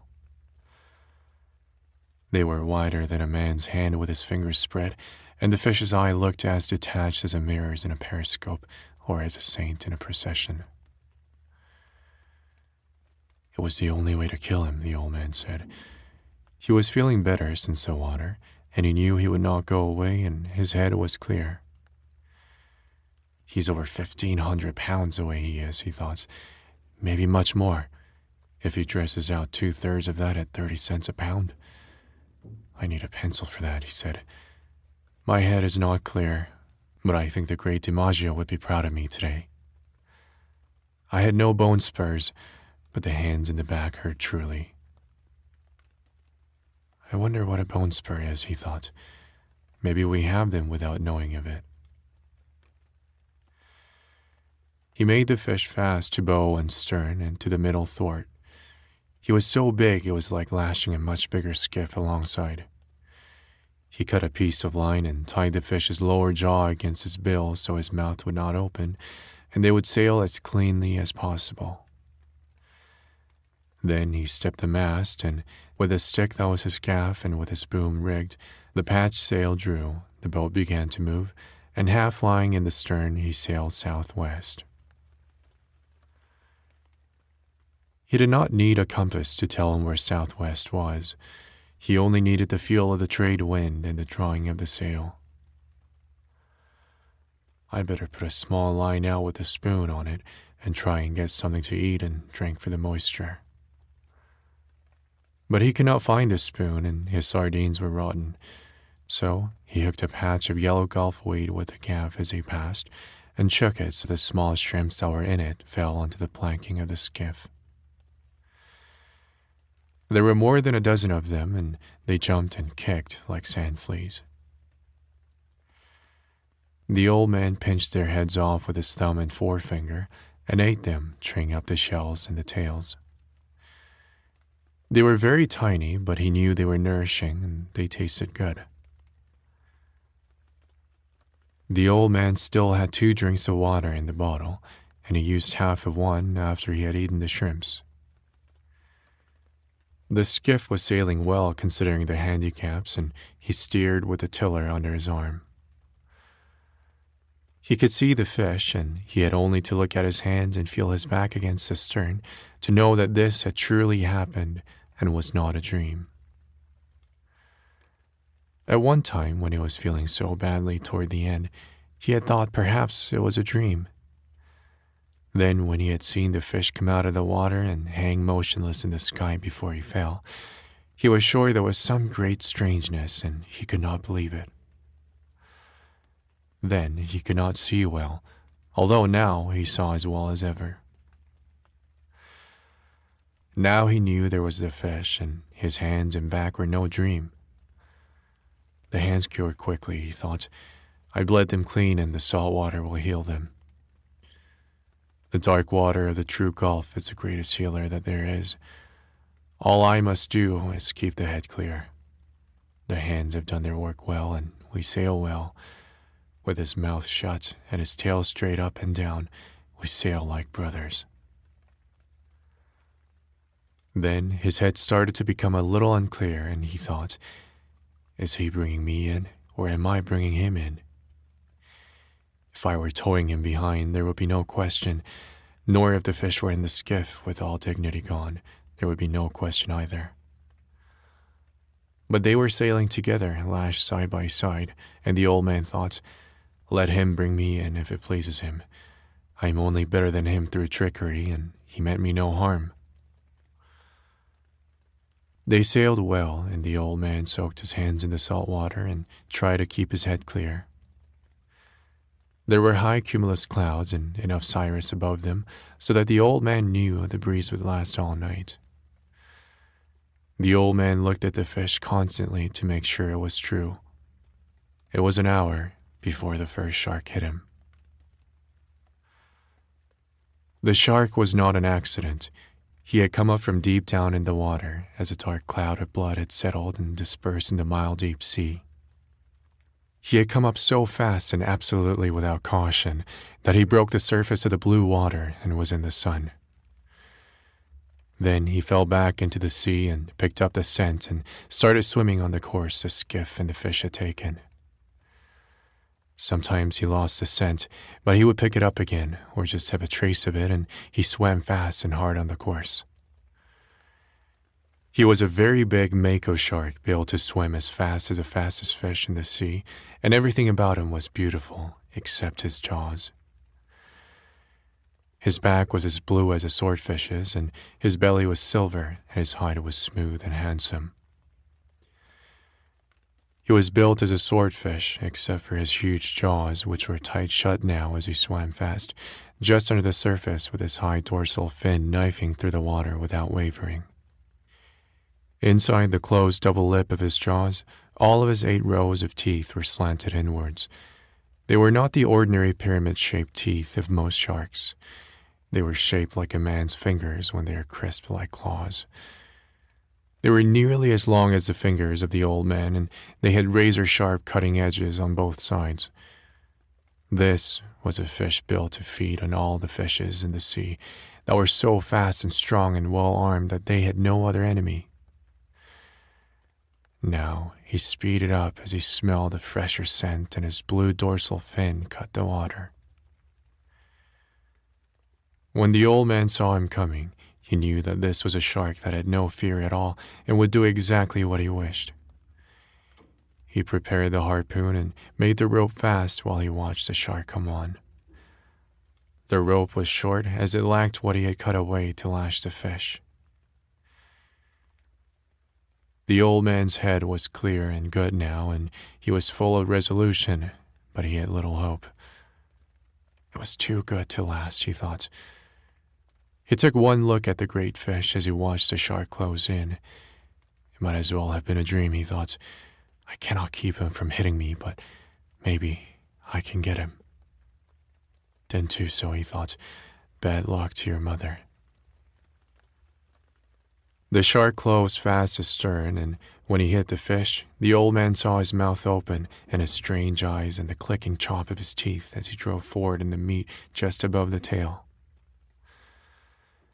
The shark's head was out of water and his back was coming out, and the old man could hear the noise of skin and flesh ripping on the big fish when he rammed the harpoon down onto the shark's head at a spot where the line between his eyes intersected with the line that ran straight back from his nose.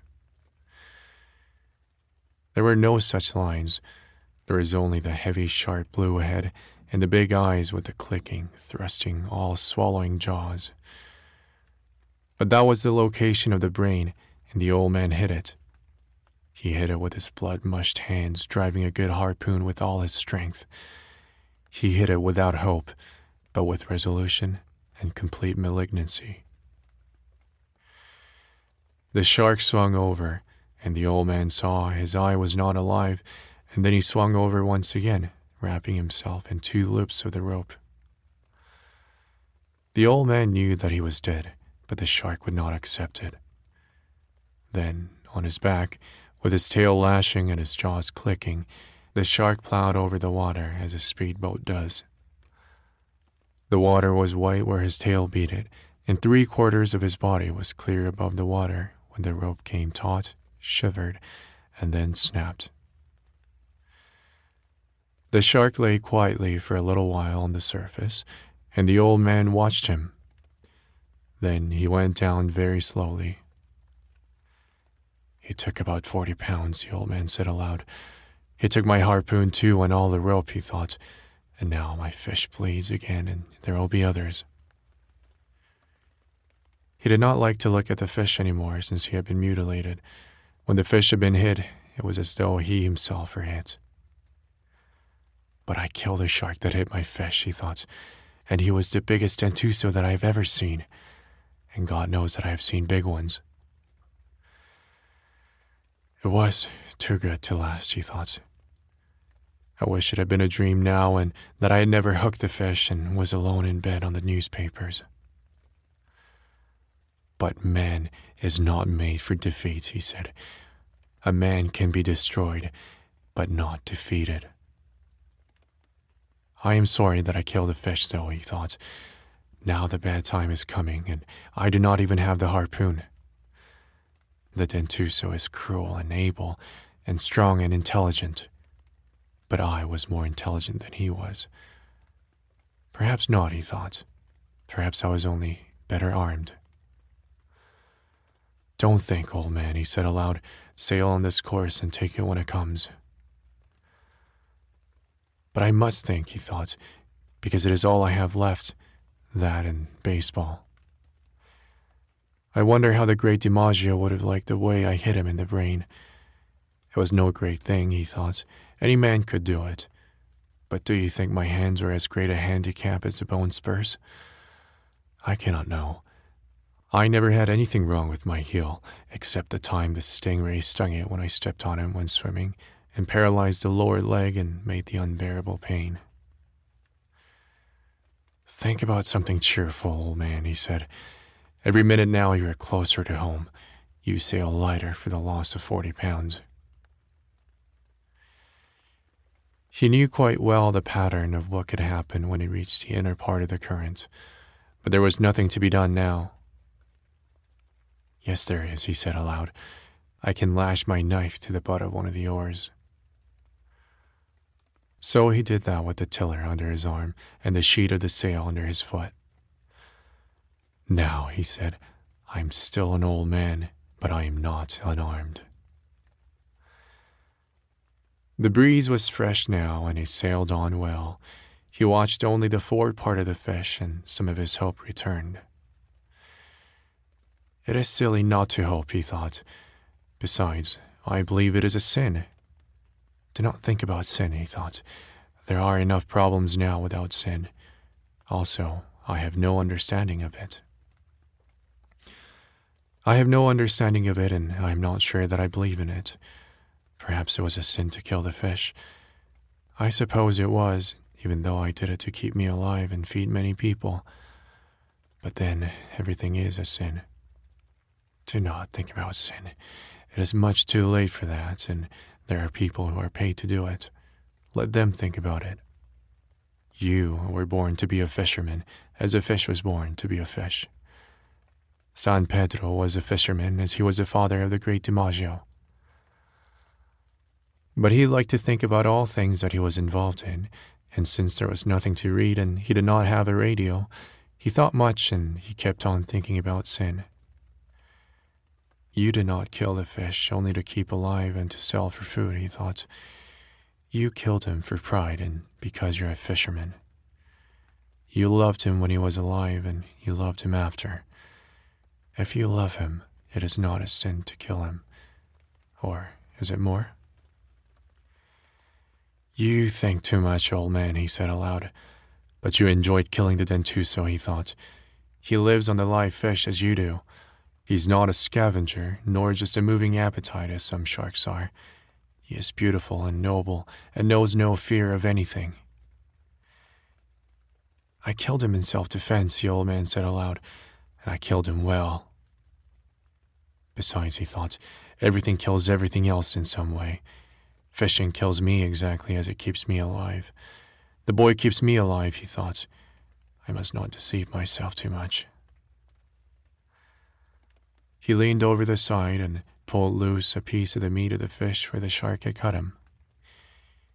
He chewed it and noted its quality and its good taste. It was firm and juicy like meat, but it was not red. There was no stringiness in it, and he knew that it would bring the highest price in the market. But there was no way to keep its scent out of the water, and the old man knew that a very bad time was coming.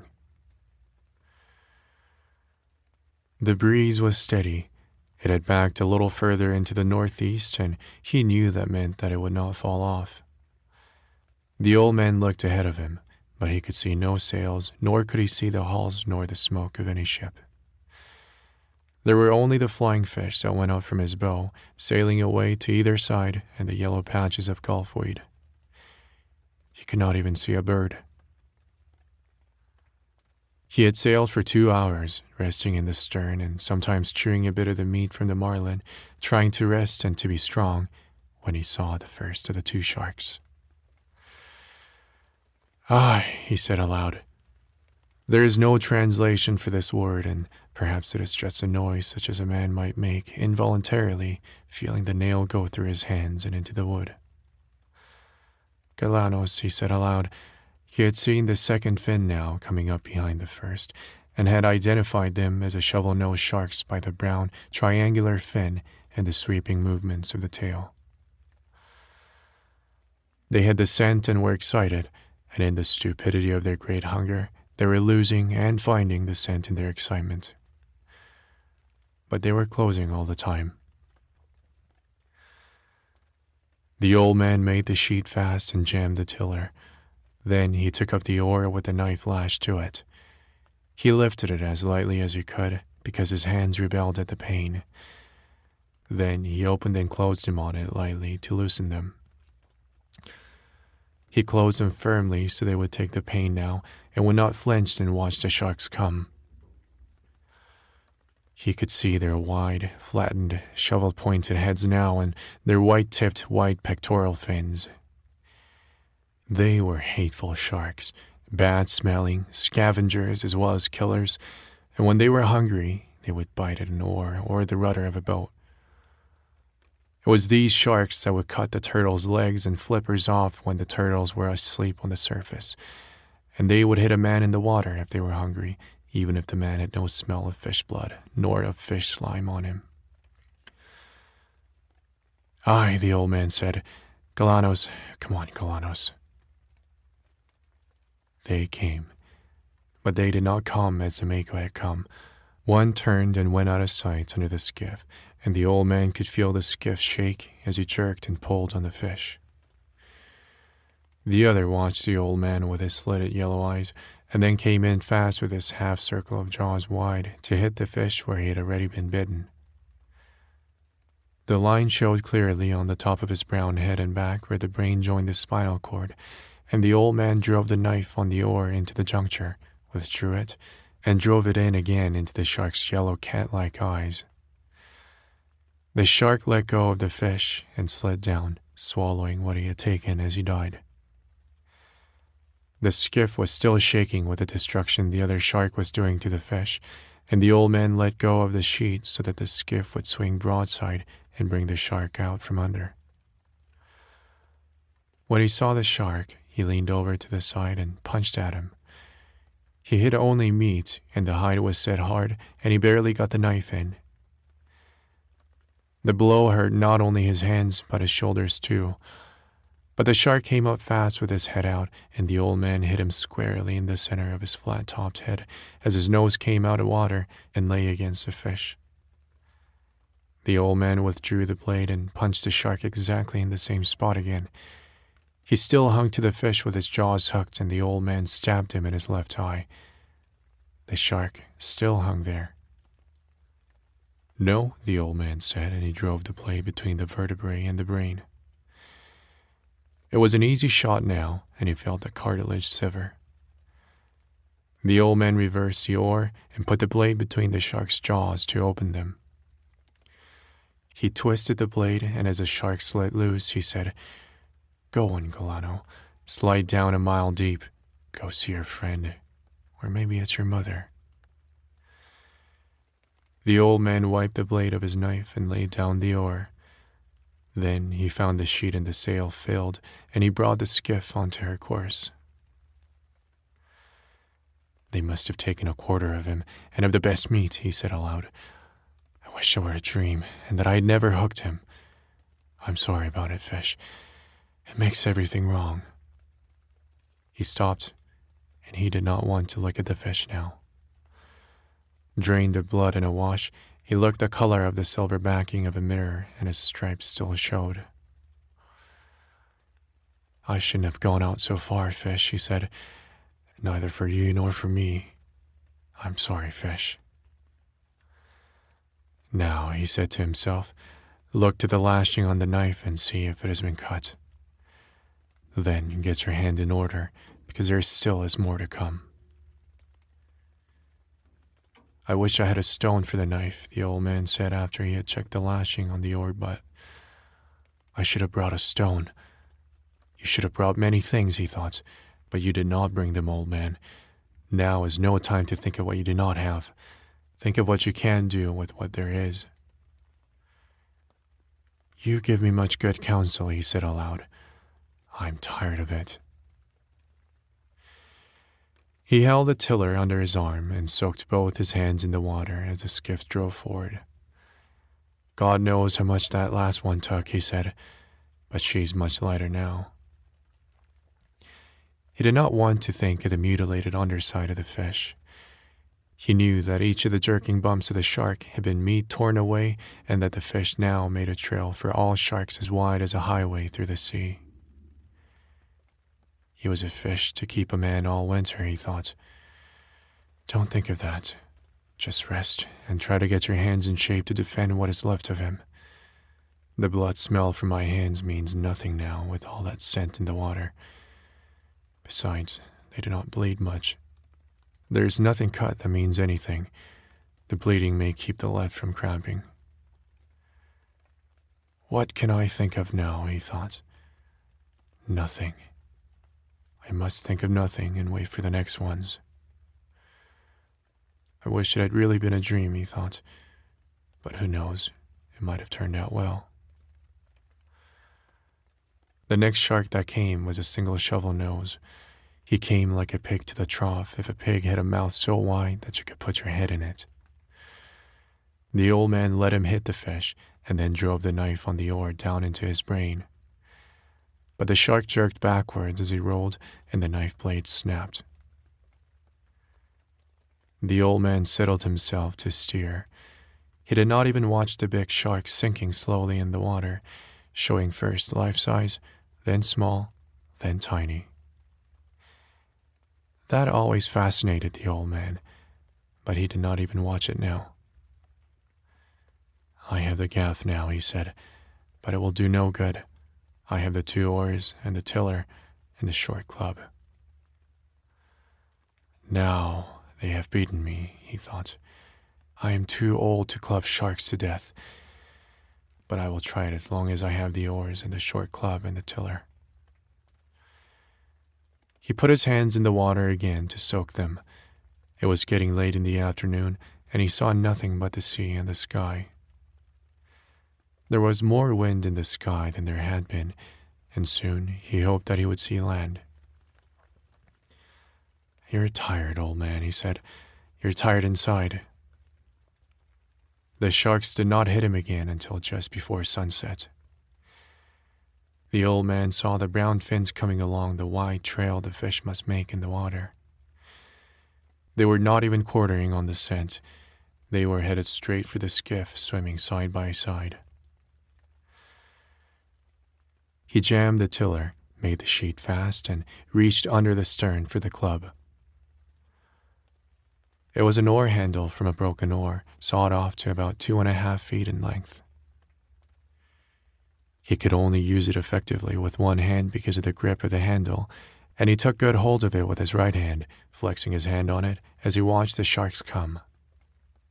They were both Galanos. I must let the first one get a good hold and hit him on the point of the nose or straight across the top of the head, he thought.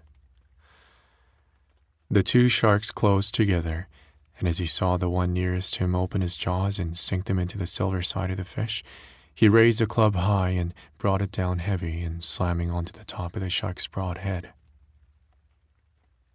He felt the rubbery solidity as the club came down, but he felt the rigidity of bone too, and he struck the shark once more hard across the point of the nose as he slid down from the fish.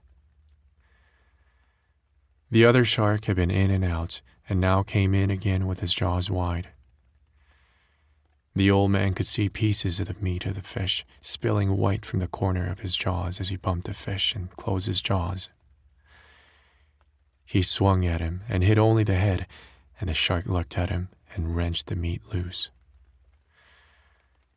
The old man swung the club down on him again as he slipped away to swallow and hit only the heavy solid rubberiness. Come on, Galano, the old man said. Come in again. The shark came in a rush, and the old man hit him as he shut his jaws. He hit him solidly and from as high up as he could raise the club. This time he felt the bone at the base of the brain and he hit him again in the same place while the shark tore the meat loose sluggishly and slid down from the fish. The old man watched for him to come again, but neither shark showed. Then he saw one on the surface swimming in circles. He did not see the fin of the other. I could not expect to kill him, he thought. I could have in my time, but I have hurt them both badly, and neither one can feel very good. If I could have used a bat with two hands, I could have killed the first one surely. Even now, he thought. He did not want to look at the fish. He knew that half of him had been destroyed. The sun had gone down while he had been in the fight with the sharks. It will be dark soon, he said. Then I should see the glow of Havana. If I am too far to the eastward, I will see the lights of one of the new beaches. I cannot be too far out now, he thought. I hope no one has been worried. There is only the boy to worry, of course, but I am sure he would have confidence. Many of the older fishermen will worry. Many others too, he thought. I live in a good town. He could not talk to the fish anymore because the fish had been ruined too badly. Then something came into his head. Half fish, he said. Fish that you were. I am sorry that I went too far out. I ruined us both, but we have killed many sharks, you and I, and ruined many others. How many did you ever kill, old fish? You did not have that spear on your head for nothing. He liked to think of the fish and what he could do to a shark if he were swimming free.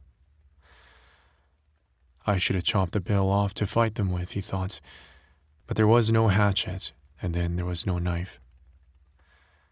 But if I had, and could have lashed it to an oar butt, what a weapon! Then we might have fought them together. What will you do now if they come in the night? What can you do? Fight them, he said. I'll fight them until I die. But in the dark now, and no glow showing and no lights, and only the wind and the steady pull of the sail, he felt that perhaps he was already dead. He put his two hands together and felt the palms. They were not dead, and he could bring the pain of life by simply opening and closing them. He leaned his back against the stern and knew he was not dead. His shoulders told him. I have all those prayers I promised if I caught the fish, he thought, but I am too tired to say them now. I better get the sack and put it over my shoulders. He lay in the stern and steered and watched for the glow to come in the sky. I have half of him, he thought, Maybe I'll have the luck to bring the forward half in. I should have some luck. No, he said, you violated your luck when you went too far outside.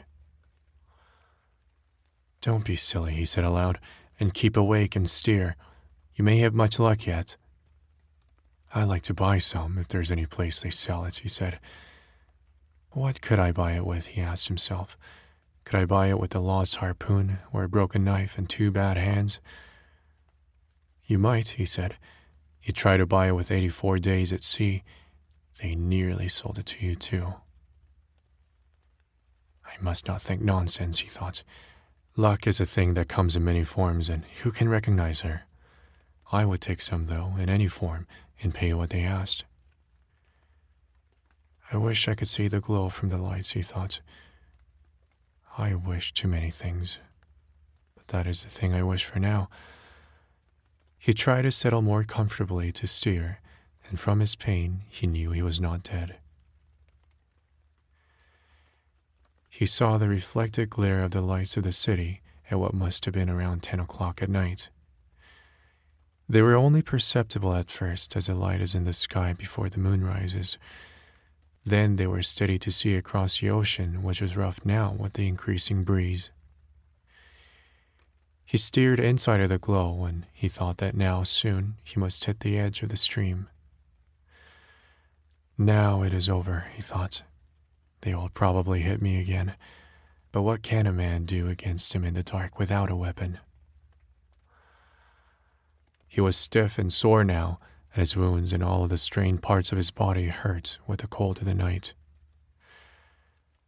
I hope I do not have to fight again, he thought. I hope so much I do not have to fight again. But by midnight, he fought, and this time he knew the fight was useless. They came in a pack, and he could only see the lines in the water that their fins made and their phosphorescence as they threw themselves on the fish. He clubbed at heads and heard the jaws chop and the shaking of the skiff as he took hold below.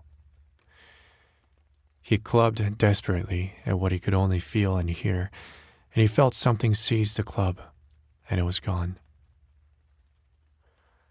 He jerked the tiller free from the rudder and beat and chopped with it, holding it in both hands and driving it down again and again.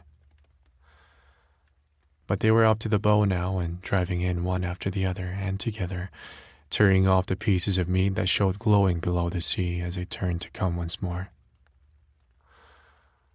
One came finally against the head itself, and he knew that it was over. He swung the tiller across the shark's head where the jaws were caught in the heaviness of the fish's head, which would not tear. He swung it once and twice and again. He heard the tiller break and he lunged at the shark with a splintered butt. He felt it go in, and knowing it was sharp, he drove it in again. The shark let go and rolled away. That was the last shark of the pack that came. There was nothing more for them to eat. The old man could hardly breathe now, and he felt a strange taste in his mouth. It was coppery and sweet, and he was afraid of it for a moment, but there was not much of it. He spat into the ocean and said, Eat that, Galanos, and make a dream you've killed a man. He knew he was beaten now, finally, and without remedy, and he went back to the stern and found the jagged end of the tiller would fit in the slot of the rudder well enough for him to steer. He settled the sack around his shoulders and put the skiff on her course. He sailed lightly now, and he had no thoughts nor any feelings of any kind. He was past everything now, and he sailed the skiff to make his home port as well and as intelligently as he could. In the night, sharks hit the carcass as someone might pick up crumbs from the table. The old man paid no attention to them and did not pay any attention to anything except steering. He only noticed how lightly and how well the skiff sailed now there was no great weight beside her. She's good, he thought. She is sound and not harmed in any way except for the tiller that is easily replaced. He could feel he was inside the current now, and he could see the lights of the beach colonies along the shore. He knew where he was now, and it was nothing to get home. The wind is our friend anyway, he thought. Then he added, sometimes. And the great sea with our friends and our enemies. And bed, he thought. Bed is my friend. Just bed, he thought. Bed will be a great thing. It is easy when you're beaten, he thought. I never knew how easy it was. And what beat you, he thought. Nothing, he said aloud. I went out too far. When he sailed into the little harbor, the lights of the terrace were out, and he knew everyone was in bed. The breeze had risen steadily and was blowing strongly now. It was quiet in the harbor, though, and he sailed up onto the little patch of shingle below the rocks. There was no one to help him, so he pulled the boat up as far as he could. Then he stepped out and made her fast to a rock. He unstepped the mast and furled the sail and tied it. Then he shouldered the mast and started to climb. It was then he knew the depth of his tiredness. He stopped for a moment and looked back and saw in the reflection from the streetlight the great tail of the fish standing up well behind the skiff's stern.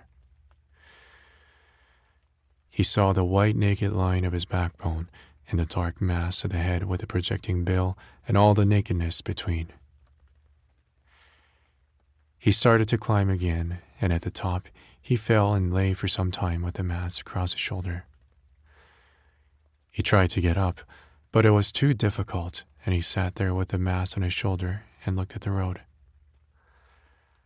A cab passed on the far side going about its business, and the old man watched it. Then he just watched the road. Finally, he put the mast down and stood up. He picked the mast up and put it on his shoulder and started up the road. He had to sit down five times before he reached his shack. Inside the shack, he leaned the mast against the wall. In the dark, he found a water bottle and took a drink. Then he lay down on the bed.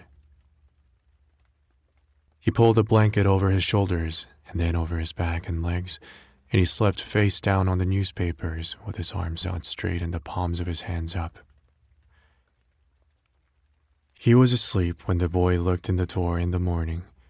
It was blowing so hard that the drifting boats would not be going out, and the boy had slept late and then come to the old man's shack as he had come each morning. The boy saw that the old man was breathing, and then he saw the old man's hands and he began to cry. He went out very quietly to go to bring some coffee, and all the way down the road he was crying. Many fishermen were around the skiff looking at what was lashed beside it, and one was in the water, his trousers rolled up, measuring the skeleton with the length of line. The boy did not go down. He had been there before, and one of the fishermen was looking after the skiff for him. How is he? One of the fishermen shouted. Sleeping, the boy called. He did not care that they saw him crying.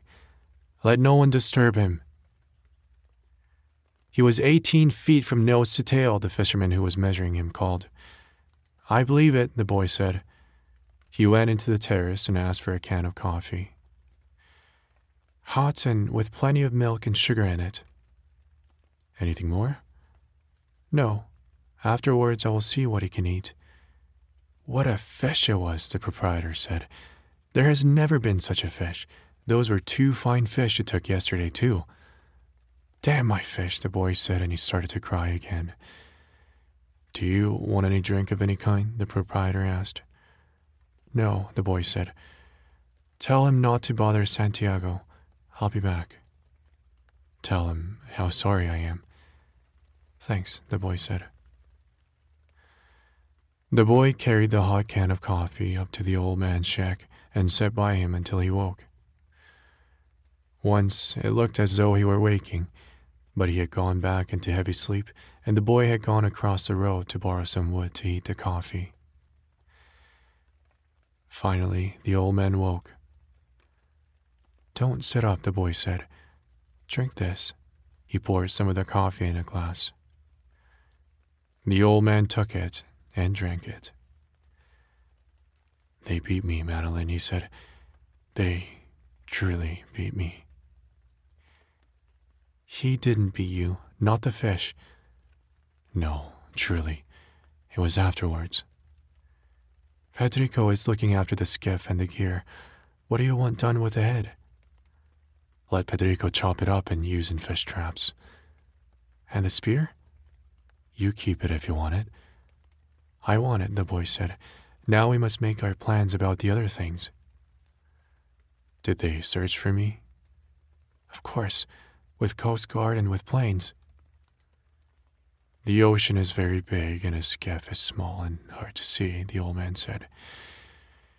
He noticed how pleasant it was to have someone to talk to instead of speaking only to himself and to the sea. I missed you, he said. What did you catch? One the first day, one the second, and two the third. Very good. Now we fish together again. No, I'm not lucky. I'm not lucky anymore. The hell with luck, the boy said. I'll bring the luck with me. What will your family say? I do not care. I caught two yesterday, but we will fish together now, for I still have much to learn. We must get a killing lance and always have it on board. You can make the blade from a spring leaf from an old Ford. We can grind it in Guanabacoa. It should be sharp and not tempered so it will break. My knife broke. I'll get another knife and have the spring ground. How many days of heavy brisa have we? Maybe three, maybe more. I will have everything in order, the boy said. You get your hands well, old man. I know how to take care for them. In the night, I spat something strange and felt something in my chest was broken. Get that well, too, the boy said. Lie down, old man and I will bring you your clean shirt and something to eat. Bring any of the papers of the time that I was gone, the old man said. You must get well fast, for there is much that I can learn, and you can teach me everything. How much did you suffer? Plenty, the old man said. I'll bring the food and the papers, the boy said. Rest well, old man. I will bring stuff from the drugstore for your hands. Don't forget to tell Pedrico the head is his. No, I'll remember. As the boy went out the door and down the worn Coral Rock Road, he was crying again.